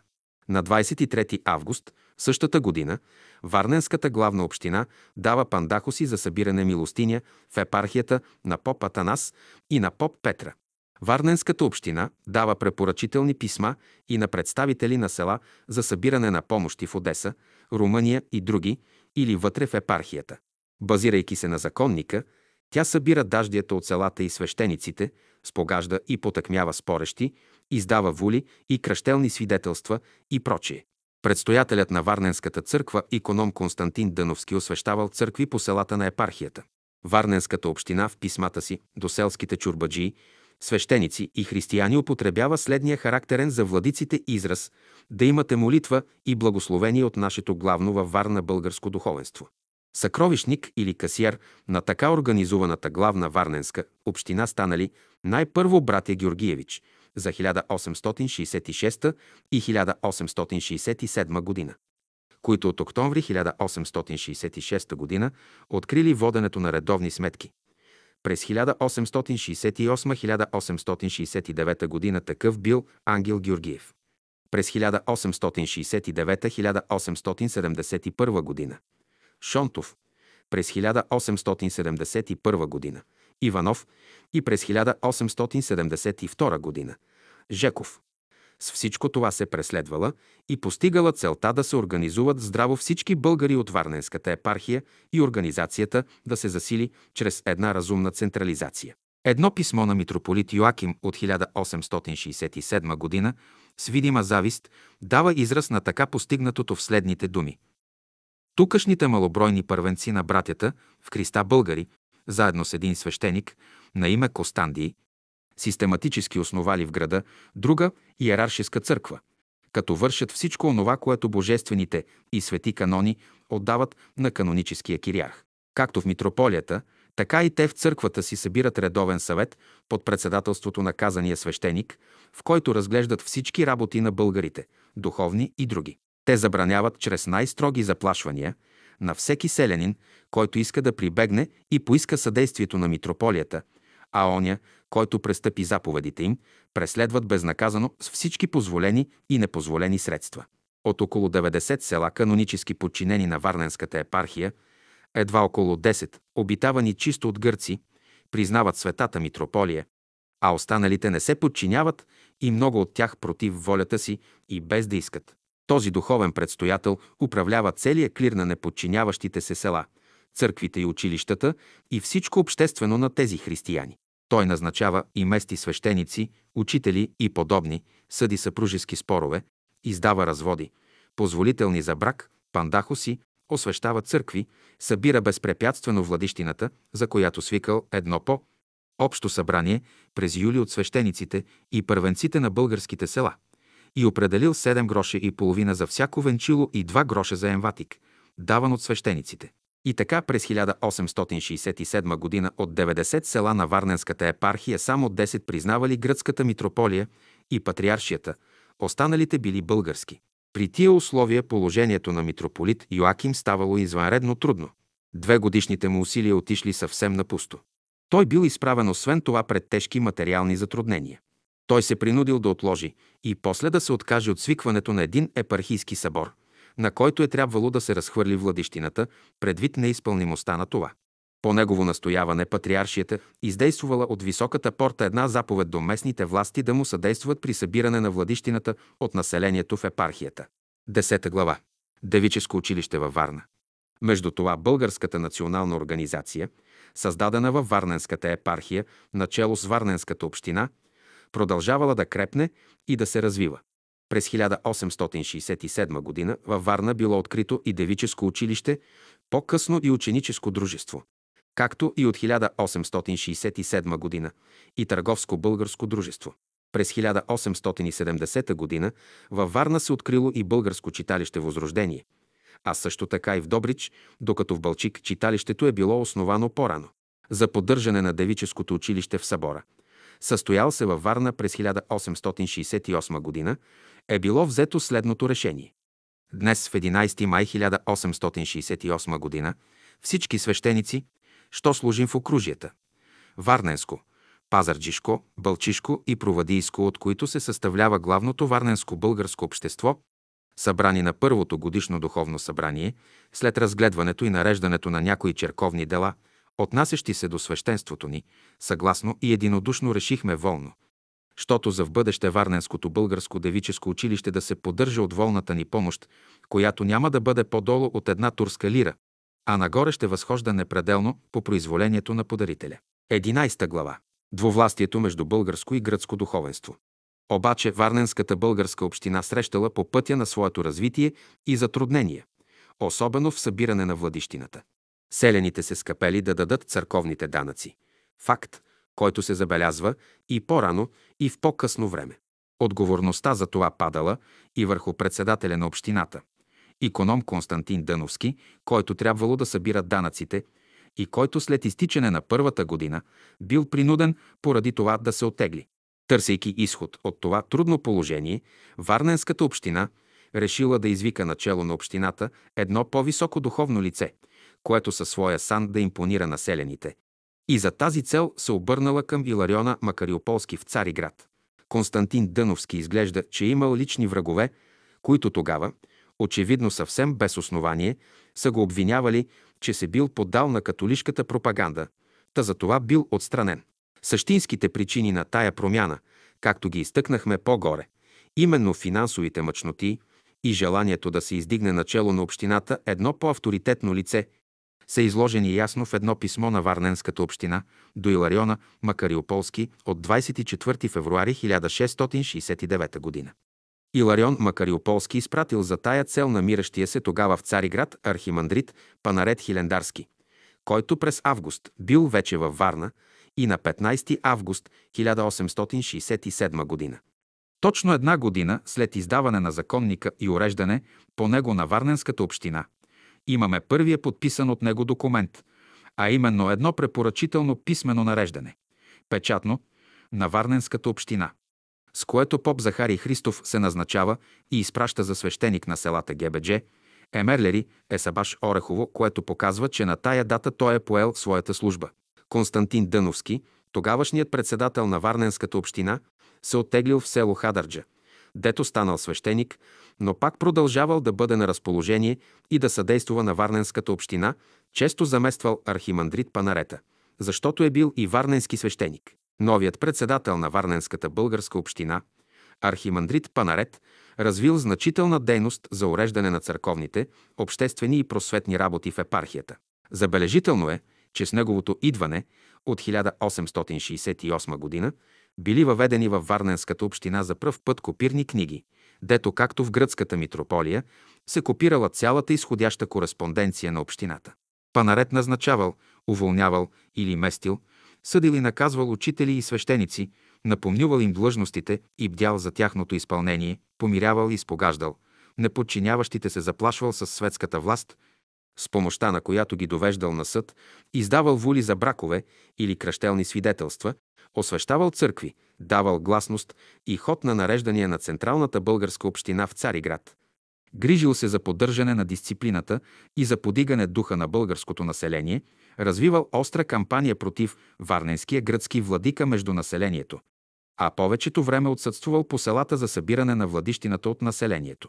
Гръцкият митрополит Йоаким, който почувствал осезателно и болезнено резултатите от дейността на Панарета, дава следната интересна характеристика за нея. Във Варна има две църковни власти, едната каноническа и законна, а другата противоканоническа и незаконна. Предстоятелят на незаконната, който сам се нарича архимандрит, владика и кой знае още какво друго, върши свободно и безпрепятствено всичко, което е подарено от светата благодат на каноническия пастирен началник, с изключение, може би, на ръкоположението. Затруднявам се да кажа, че той притежава в държавата нещо по-малко, отколкото признатият от властта. Защото в официални за владеещите дни предстоятелят на гръцките първенци прави посещения на властите, а българският върши същото. Работата на всеки българин, разглеждана от властта и имаща връзка с църквата, се изпраща от нея на него и на българската община. Много редовно и неуклонно извършва негово светейшество обикалянето на селата, дори с една необикновена сатрапска свита и обноски, благославя и осветява християните и разглежда техните дела и спорове, свързва и разтрогва бракове, прощава и налага наказания, уволнява и назначава учители и свещеници. Той афоресва настояващите в заблудата и признаващи от всичко най-лошата гръцка църковна власт. Съветва веруващите да струшат главата и кокалите на гръцкия архиерей, ако посмее той да се противопостави на българския неудържим поток. През тази година пък, за да покаже на народа своето всесилие, при обиколката ми на така наричаната Добруджа, т.е. на старата каварненска екзархия, един ден навсякъде вървеше преди мене и посещаваше дори и онова село, което имаше само едно българско семейство и му заповядваше, под страх на нравствена смърт, да не приема гръцки свещеник в своя дом. В онези пък български села, дето има две или три гръцки фамилии, заплашвал, че ще ги унищожи, ако не го приемат на водосвет и не му дадат архиерейското право. Недавна ходих в едно чисто гръцко село, съседно на смесеното село Шабла. Изпратих двама първенци и помолих църковните настоятели в последното, което има църква, да ми позволят да служа в нея. Като че ли да ми издадат каноническо разрешение за служба, обаче за зла чест, бил попитан намиращият се наблизо архимандрит, който се произнесъл да ми щупят костите, ако посмея само да туря крака си в църквата, удри по главата. Беше съветът на светоста му, който заедно с много други бледословия, които аз за избягване на злословието изоставям, взе върху си всяка отговорност спрямо политическите власти. През 1868 г. Варненската община е имала следния състав. Господин Хаджи Иванов, Хаджи Стамат Сидарев, Сава Георгиевич, Матю Рачев, Яни Прагматаров, Ангел Георгиев и Коста Димитров. Начало с архимандрита Панарета. Тя се е мъчила да води и урежда работите на епархията. Обаче трудностите продължавали и се увеличавали. Архимандрит Панарет се считал като църковен глава в епархията, носел се с нужното велелепие, обаче и неговият авторитет не бил достатъчен, за да импонира на населението и го дисциплинира, след като то е било така разпуснато от дългата църковна разпра. На 16 декември 1868 г. във Варна пристигнали двамата български владици Доротей Софийски и Иларион Ловчански – а за предстоящите празници на Рождество Христово поканен бил да служи във Варненската българска църква, Антим Видински, който наистина пристигнал. Тия посещения одобрявали варненските българи и били за народна гордост и за впечатление на тукашните наши върли неприятели гръко-гагаузи. Въпреки всичко обаче мъчнотиите, особено финансовите, тежали на Варненската община за подпомагане и осигуряване издръжката на българските училища във Варна през 1868 г. Уредена била една лотария с 3000 билета, които били пръснати и с разните български общини в Турция и в чужбина. Обаче главният приходен източник, Владищината, постъпвала много наредовно и това разстройвало сметките на общината и спъвало нейните инициативи. За цялата 1867-1868 година архимандрит Панарет успял да събере от цялата епархия, от Варненско, Пазарджишко, Бълчишко и Провадийско, всичко само кръгло 25 000 гроша, броени от него през септември 1868 година. Тази сума е била много по-малка от онази, събрана предната година от Константина Дъновски, а като се вземе предвид, че Панарет получавал като председател на Варненската община годишно плата 10 000 гроша, а имал разноски и по пътуването си и прочее, тази сума спада на половина. Това положение смущавало членовете на Варненската община. Но архимандрит Панарет ги насърчавал, като изтъквал трудностите на всяко начало и сочил изгледи за по-добро бъдеще. 12 глава. Борба за подялба на владищината. Появили се обаче скоро затруднения и от друг характер, които застрашили съществуването на самата дори организация, създадена в 1866 година. Проявени били сепаратически тенденции от отделните центрове на епархията. В основата на разногласията е лежало недоволството, извикано от едностранчивостта на законника от 1866 година, който ограждал като че ли интересите само на главната варненска община, за нуждите на която определял да се дават всички събирани от епархията данъци и на която давал всички права, без дори да споменава останалите общини. Реакцията срещу това положение не закъсняла да се яви и както е трябвало да се очаква, най-напред от Добришката община, която е била по-стара от Варненската, в 1861 година пратила в Цариград особен свой народен представител – Та не е могла така лесно да се обезличи и лиши от своята индивидуалност и традиции. А тя е повлякла след себе си провадия и бълчик и разколът е бил готов. Ние виждаме изведнъж отношенията между тях и Варненската община силно обтегнати и те да разменят остри писма. Следното писмо на Варненската община до Добришката от края на 1868 година иллюстрира много добре създаденото положение. Варна, 2 декември 1868 година. Господа членове на българската община в Пазарджик. От идванието на двамата младежи, които се представиха за членове на мнимото ви общество от една страна и от друга в двете ви последни писма, виждаме да ся твърде гневливи и незадоволни показвате и защо не знаем. По тази причина за общонародна полза и братска любов счетохме за благословно да ви направим няколко замечания връх недостатъчните дела и постъпката на вашето младежко общество, което не малко нагодование причини в последно време, когато дойдоха вашите двама младежи, на които постъпките, като не намериха никаква симпатия. Постоянствувате и още и да правите раздор между гражданите, омраза между синове към бащи, зетюве към деди и даже между простите селени за непрепознаването на нашаго архимандрита, който е духовен глава. И давате воли на бяла книга, защо това тъй. До кога тези нередовности? Не знаете ли, че тия постъпки са противозаконни, както на правителството, тъй и на църковните закони? В този случай се принудихме да ви предварително посъветваме братски и да ви кажем веднъж за всегда. Не дейте става пречина за раздор и омраза. Защото напоследък, каквото и да ся случи, оставате под отговорност пред правителството, църквата, народа и пред Бога. Много късно ся събудихте, Господа. А искате да достигнете до там, дето предел няма. Не знайте, че пътищата ви са затворяни. Вие може да знаете тука българщината до пред 4-5 години, че ся намерваше в крайна отчайност и в жалостно положение. Тогава вие, освен дето хабер, нямахте, но даже не чувствахте дали сте българи. А днеска, когато тукашните българи с големите си старания и пожертвования успяха и надвиха неприятелите си гръко-гагалзи и поставиха начало българщината в този едничак главян крайморски град, вие вместо да ни бъдете вечно признателни, гдето ви дадохме свяст, да, научите, то напротив, ся въоръжавате срещу тукашната община, като разно доказвате на простите селени да не препознават на шаго архимандрита, общината и давате воли на бяла книга, които не са друго, освен да направите раздор и омраза между два града и същи българи. Жалко, отистянна и много жалко за неблагодарността ви, когато ние и вие трябваше да имаме братска любов помежду си, гдето да можем всегда да противостоим против неприятелите си гръко-гагаузи, то за частните си каприци вършите противното. Но този ви недостатък не произлиза от друго нищо. Освен, че сте поставили членове млади такива, които нямат точно понятие от обществени работи. Вие знаете, че в обществото ся сврашаят твърде деликатни и работи, които да реши един млад, е нещо противно на църковните работи и закони.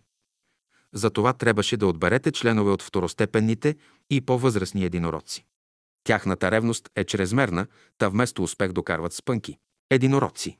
Елате в съзнание, съобразявайте се по духа и по мнението на правителството, защото друго яче имате да отговаряте пред църковните закони и пред правителството.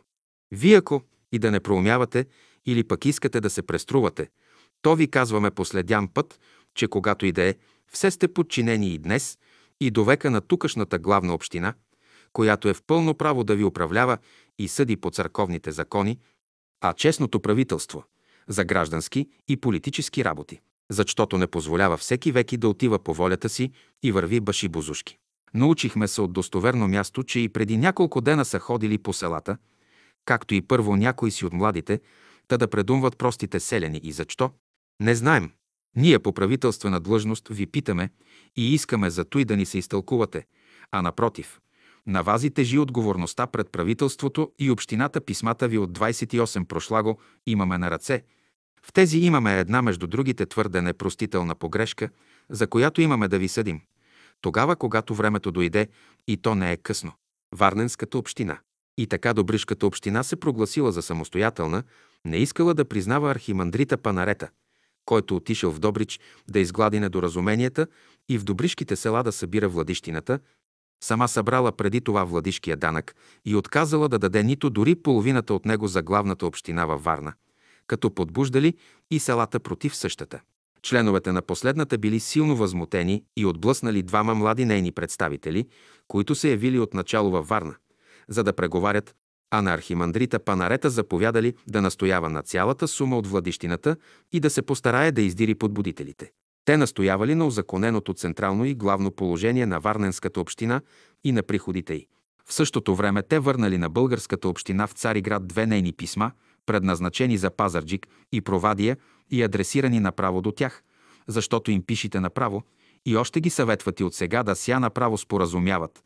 Но ние ви казваме, че това става причина за развалата на тукашната община, което не вярваме да го желаете.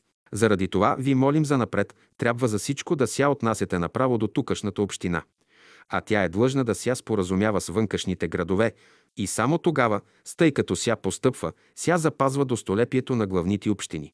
Обаче скоро с аналогични претенции за подялба и участие в ползването от владищината и за местна автономия излизат на сцената и другите две градски общини в епархията – Провадийската и Бълчишката.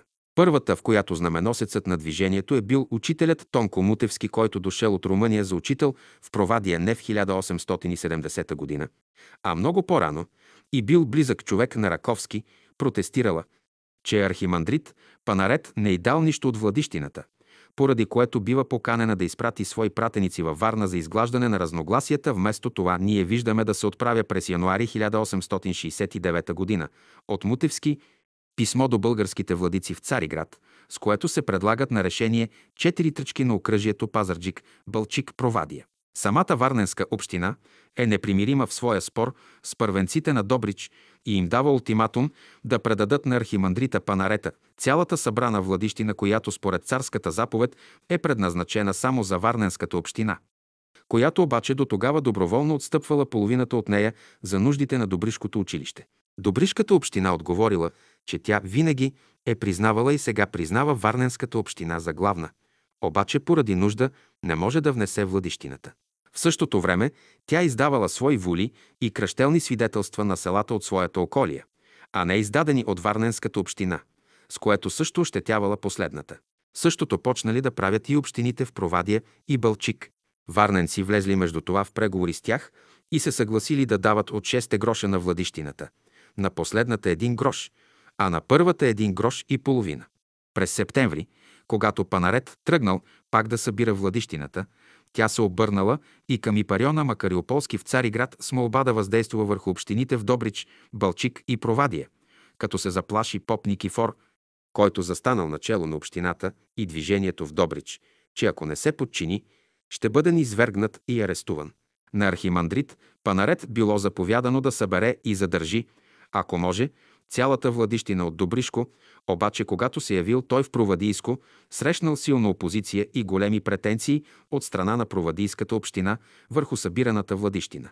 Най-подир на тия недоразумения бил турнат край чрез съдействието на Илариона Макариополски, който отправил особено пастирско писмо от името на Българския събор в Цариград до трите общини чрез Варненската, в което се апелирало за сговор и споразумение. Това архиерейско послание било занесено и прочетено в Добрич, Провадия и Бълчик от предишния председател на Варненската община, иконом Константин Дъновски, с писмо от Варненската община, в което се предлагало на общините да пратят по двама свои видни представители на 10 януари 1870 г. във Варна, дето да се постигне споразумение. В отговора си до Варненската община, Българският архиерейски събор посочвал начина, по който трябва да се уредят отношенията във Варненската епархия, начало на която трябвало да се постави едно достойно духовно лице. Варненската община усвоила тия насоки и съобразно с тях в Общото събрание на общините, което било свикано и се събирало във Варна на 13 януари 1870 г. Законникът от 1866 г. бил допълнен и уредбата на епархията видоизменена по същия начин. Прибавка на законникът. Трите главни градове – Пазарджик, Бълчик и Провадия, които принадлежат на Варненската епархия, съзнанието на Варненската главна българска община, ще си съставят по една частна община, на която членовете ще ся избират с общето градско одобрение, тии ще бъдат няколко мирски и едно духовно лице, което ще ся избира също от священиците им в окружието и ще бъде председател на речената община, която ще управлява и нарежда църковните дела по следующия начин. 13 глава. Султанският ферман за създаване на българска независима църква. Годините на тая малка криза във Варненската българска община и епархия 1868, 1869 и 1870 са били от друга страна изобщо години на най-големи успехи за българското национално дело на въздържествуване на българската правда. Тогава, през октомври 1868 година, турското правителство, изхождайки от целите на своята политика да не допуска едно помирение и сближаване на българите с патриаршията и с гърците и да парализира съответните усилия на Русия и на патриаршията чрез проекта на Григория IV и чрез усилени преговори, освоило напълно българското становище, тласкайки така българите към непримиримост и издало двата свои исторически проекти за разрешение на българския въпрос, чието истинско предназначение било не да разреши, но да задълбочи гръцко-българския раздор. Психологичното въздействие на тези проекти било голямо. С тях самата турска власт показвала явно, че застава на българска страна. При това съзнание българското движение пламнало с нова сила. Към българската църква се присъединили трима българи, до тогава патриаршески владици. Доротей Софийски, Иларион Ловчански и Антим Видински, които заедно с първите трима образували в Цариград Български архиерейски събор. Следният голям етап е бил издаването от Високата порта на 28 февруари 1870 г. на Фермана за създаване и узаконяване на отделна автономна българска църква под името Екзархия, който след ред парипетии е бил най-накрая в 1872 г. приложен в действие. Разбира се, че в тези епохални събития и Варненската епархия е вървяла с цариградските българи и с цяла останала България.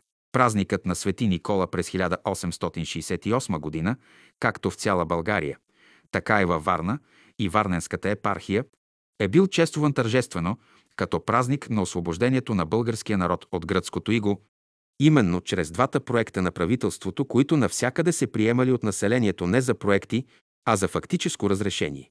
По заповед на главната Варненска община във всички църкви по градове и села на Варненската епархия били отслужени тържествени служби и молебени за султана и правителството и от цялата епархия били подадени благодарствени адреси до Високата порта. Патриаршията се видяла принудена да направи пред правителството постъпки, за да се обясни от властта на населението, че двата проекта не са решение на българския въпрос и да се вземат марки за защита на гръцките владици в България. Ентусиазмът и съучастието на варненци в тогавашните народни работи личат и от следния пасаж в едно писмо на Варненската община до архиерейския български събор в Цариград. Пастирие, вие сте днеска народните поборници, вие сте, които ще въздигнити и устроити българската независима иерархия.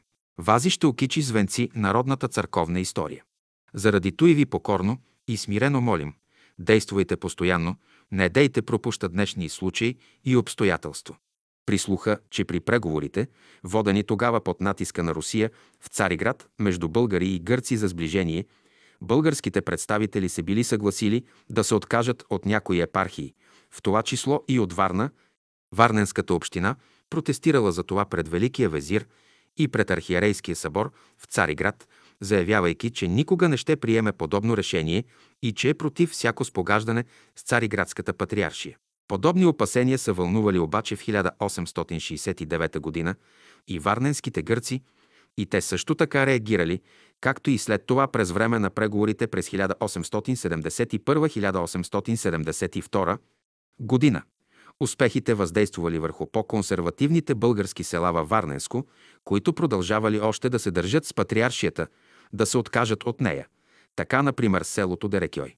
Българите от Варненско подали тогава до властта следното прошение, с което искали да им се позволи в мезлишите. Управителните съвети да имат вместо по един, както до тогава, по двама свои представители. 14 глава. Писма на митрополит Йоаким. Писмо номер 4.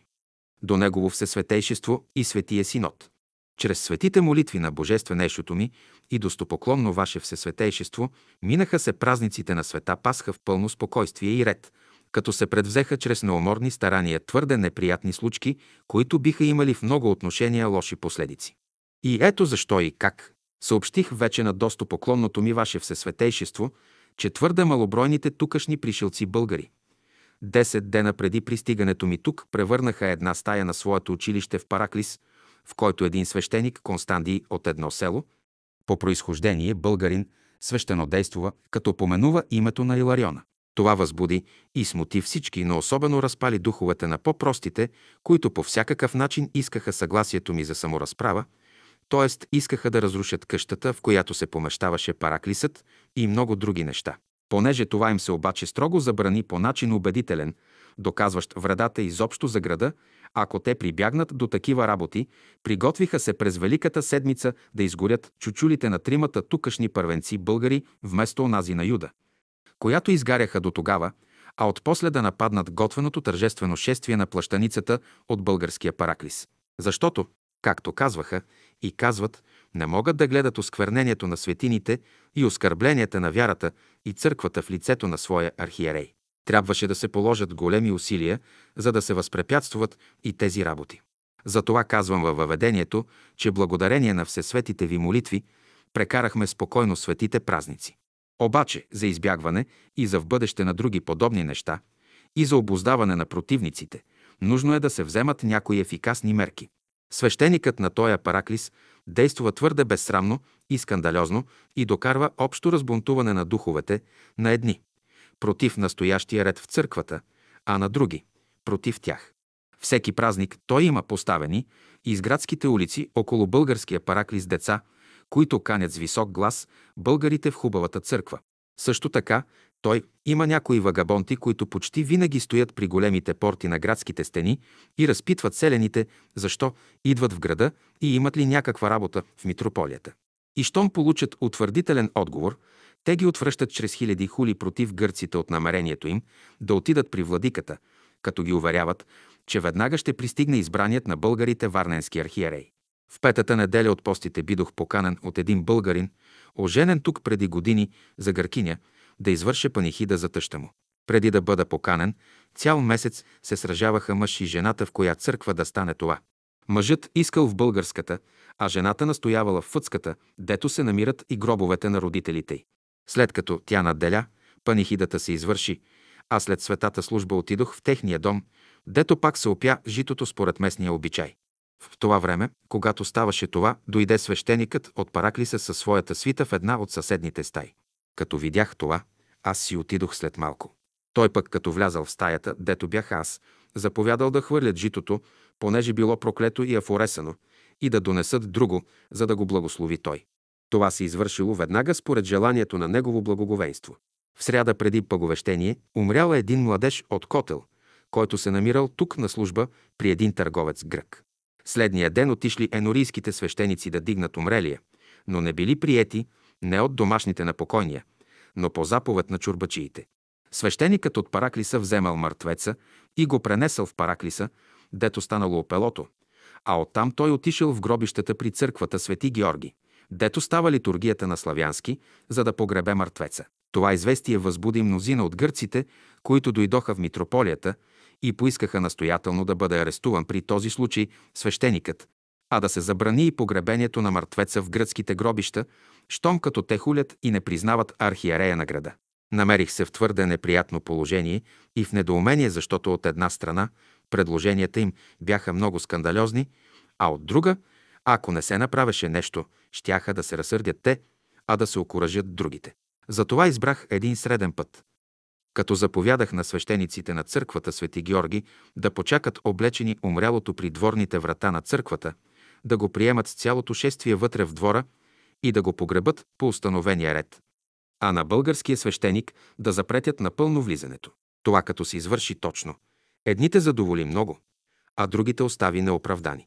На смалко обаче щеше да стане кръвопролитие, ако присъстващите любопитни бяха разбрали малкото псовни, които произнесъл свещеникът, като се отдалечавал. Това ви съобщавам съвсем накратко от всичко, що се случва всекидневно.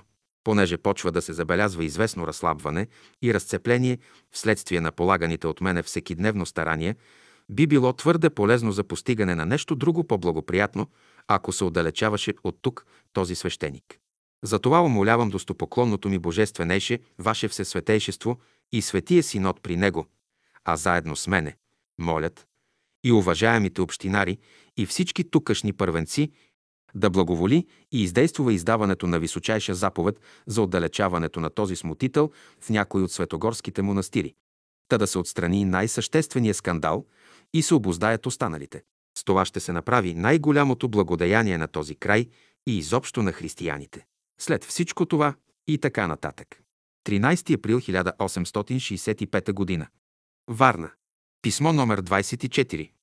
Към средата на август тукашните първенци българи поканиха и събраха общ събор от свещениците на своите села и от чурбаджиите, в който след разисквания се прие уреждането на свещеническите права, преместването им от едно село в друго, плащане на емватик по два гроша на венчило, както и събирането чрез тукашния свещеник Костандий, предстоятел на българската църква, и чрез друг, един мирянин, на владищината от всяко венчило по 6 гроша, един шиник жито и 60 пари. Обаче неизвестно на мен за какви и чии разноски. През началото на месец септември излезли казаните в селата на екзархията, които не ме признават, и събрали моите права, като убедили в това селените чрез лъжливи и измамнически обещания.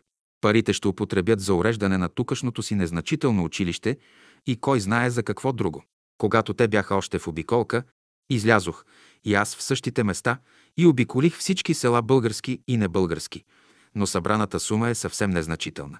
Екзархията съставя една трета от епархията ми, но се колебая да предприема обиколка по останалите места, да не би да срещна неприятности, освен известния неуспех на събирането, защото последното става твърде неизпълнимо не само между тези, които поради българския въпрос не ме признават, но и между нашите. Свещеникът Костандий, за когото преди една година писах на църквата, е вече глава на тукашните и околни българи. Както чух, преди няколко дни той отишъл и осветил една църква в едно близко село на моя в Христа брат Светоме Семврийския и друга в едно от моята епархия. Като излагам това за знание на църквата, призовавам светите и молитви и прочее. Варна, 7 ноември 1866 г. Писмо номер 25. И друг път писах на достопоклонното ми Ваше Всесветейшество и Вие благосклонно приехте и подействахте според скромната ми молба за двама монаси-котломушци, които от година и половина се намират тук, по обиколка. Щото да благоволи и подейства да бъдат отдалечени от тук, защото предизвикват скандал и вършат много безчинни работи. Вследствие високите постъпки на Ваше Божественеше Всесветейшество, Свети Кутломушки монастир им писал преди време и ги поканил да се завърнат в своето братство. Но тези не приеха поканата. Постоянствуват, както преди, смущават и скандализират по-простите хора. Поради своите мръснокористолюбиви цели, те се провъзгласиха вече за неприятели на митрополията, съединиха се напълно с българите и, като взеха от тукашните препоръчителни писма, обиколиха с тях епархията и, възвестявайки кръстоносен поход против гърка архиерей, участват в осветяване на църкви от протоерея на българите Костандии, като му доставят част от светите мощи, които носят и много други работи правят, както чух със собствените си уши във време на една малка моя обиколка в няколко малки села. Като се завърнали тук, те наели една къща, на която едната стая украсили и поставили в нея светите мощи, които носят и канят всеки го да се поклони. Тези свещенодействия се правят и много други работи се вършат от двама прости неграмотни монаси. От двама. Тъй да се каже момчетии. Чудно ми се вижда и непонятно как богочестието на отците от онзи монастир позволява така и такова свещено посланичество на двама млади калугери, които, ако и да носят свети съкровища, не могат да извършат никакво свещено действие, а изпадат, може би, от незнание в скандални действия. Варна, 7 ноември 1866 г. Писмо номер 26. С благоговение приключвам прошение на общинарите от Варна, с което изискват учтиво издаването на височайши ферман за въздигане на монастиря при града Свети Константин, който е много стар и на срутване. Никаква вреда не причинява никому, защото лежи в една гора при морето, твърде далеч от селата и самия град на час и половина, а около нея няма турско село. Като се надявам да се приеме скромната молба на първенците и като призовавам всесветите ваши молитви и благослови, оставам. Варна, 14 ноември 1866 г. Писмо номер 29. Считам за свет и неизбежен свой дълг, Божественейши Владико, след славното ваше по Божия милост, възшествие на Вселенския престол, да ви скицирам духовното състояние на моята скромна епархия, която ми е поверена от Великата църква, и да ви явя какви и колко непозволени и противозаконни работи стават поради ненормалното състояние на известния въпрос – които причиняват нравствена и душевна вреда на всички верни на тази Христова църква. Много и разнообразни са работите, които смущават съвестите на християните, но ще разкажа само най-главните, като избягвам скръбното до душа дългословие. Главно от преди години, а систематически от пристигането ми тук, тукашните многобройни първенци на братята в Христа българи, заедно с един свещеник, на име Костандий, съставили в града друга суверенна църква, като вършат всичко онова, което божествените и свети канони отдават на каноническия кириарх. Както в митрополията, Така и те в църквата си събират редовен съвет под председателството на казания свещеник, в който разглеждат всички работи на българите, духовни и други. Те забраняват чрез най-строги заплашвания на всеки селянин, който иска да прибегне и поиска съдействието на митрополията, а оня, който престъпи заповедите им, преследват след това с всички позволени и непозволени средства. От около 90 села, канонически подчинени на Варненската епархия, едва около 10, обитавани чисто от гърци, признават светата митрополия, а останалите не се подчиняват и много от тях против волята си и без да искат. Този духовен предстоятел управлява целия клир на неподчиняващите се села, църквите, училищата и всичко обществено на тези християни. Той назначава и мести свещеници, учители и подобни, съди съпружески спорове, издава разводи, позволителни за брак, пандахоси, освен това осветява църкви, събира безпрепятствено владищината, за която свикал през юли едно по общо събрание от свещениците и първенците на българските села и определил 7 гроша и половина за всяко венчило и 2 гроша за емватик, който ще се дава от свещениците. Както ми е известно с положителност, той е събрал за тази година повече от 50 000 гроша, освен житото и други някои работи, за в полза на църквата им в града. Освен това, този добър свещеник, заедно с някои други свои самишленици, подбуждат и самите гърци против църковния ред, тъй наречените, като туркогласни гагулзи, от които мнозина, по-простите, се отдалечават от митрополията, за да не платят нищожната сума на владищината. При това онези, които имат съпружески дела или други, като знаят своята виновност, прибягват там, дето всичко за всички става според желанието на просителите, за да спечелят повече привърженици и така направят бунта общ. Никога и в най-справедливи и свещени случаи не съм бил послушван от властващите. Дори тези дни, в два случая на смесени годежи и бракове се принудих да поискам изпълнителната помощ на властта. Обаче, като не успях, посъветвах едната заинтересована страна да се отнесе направо до властта.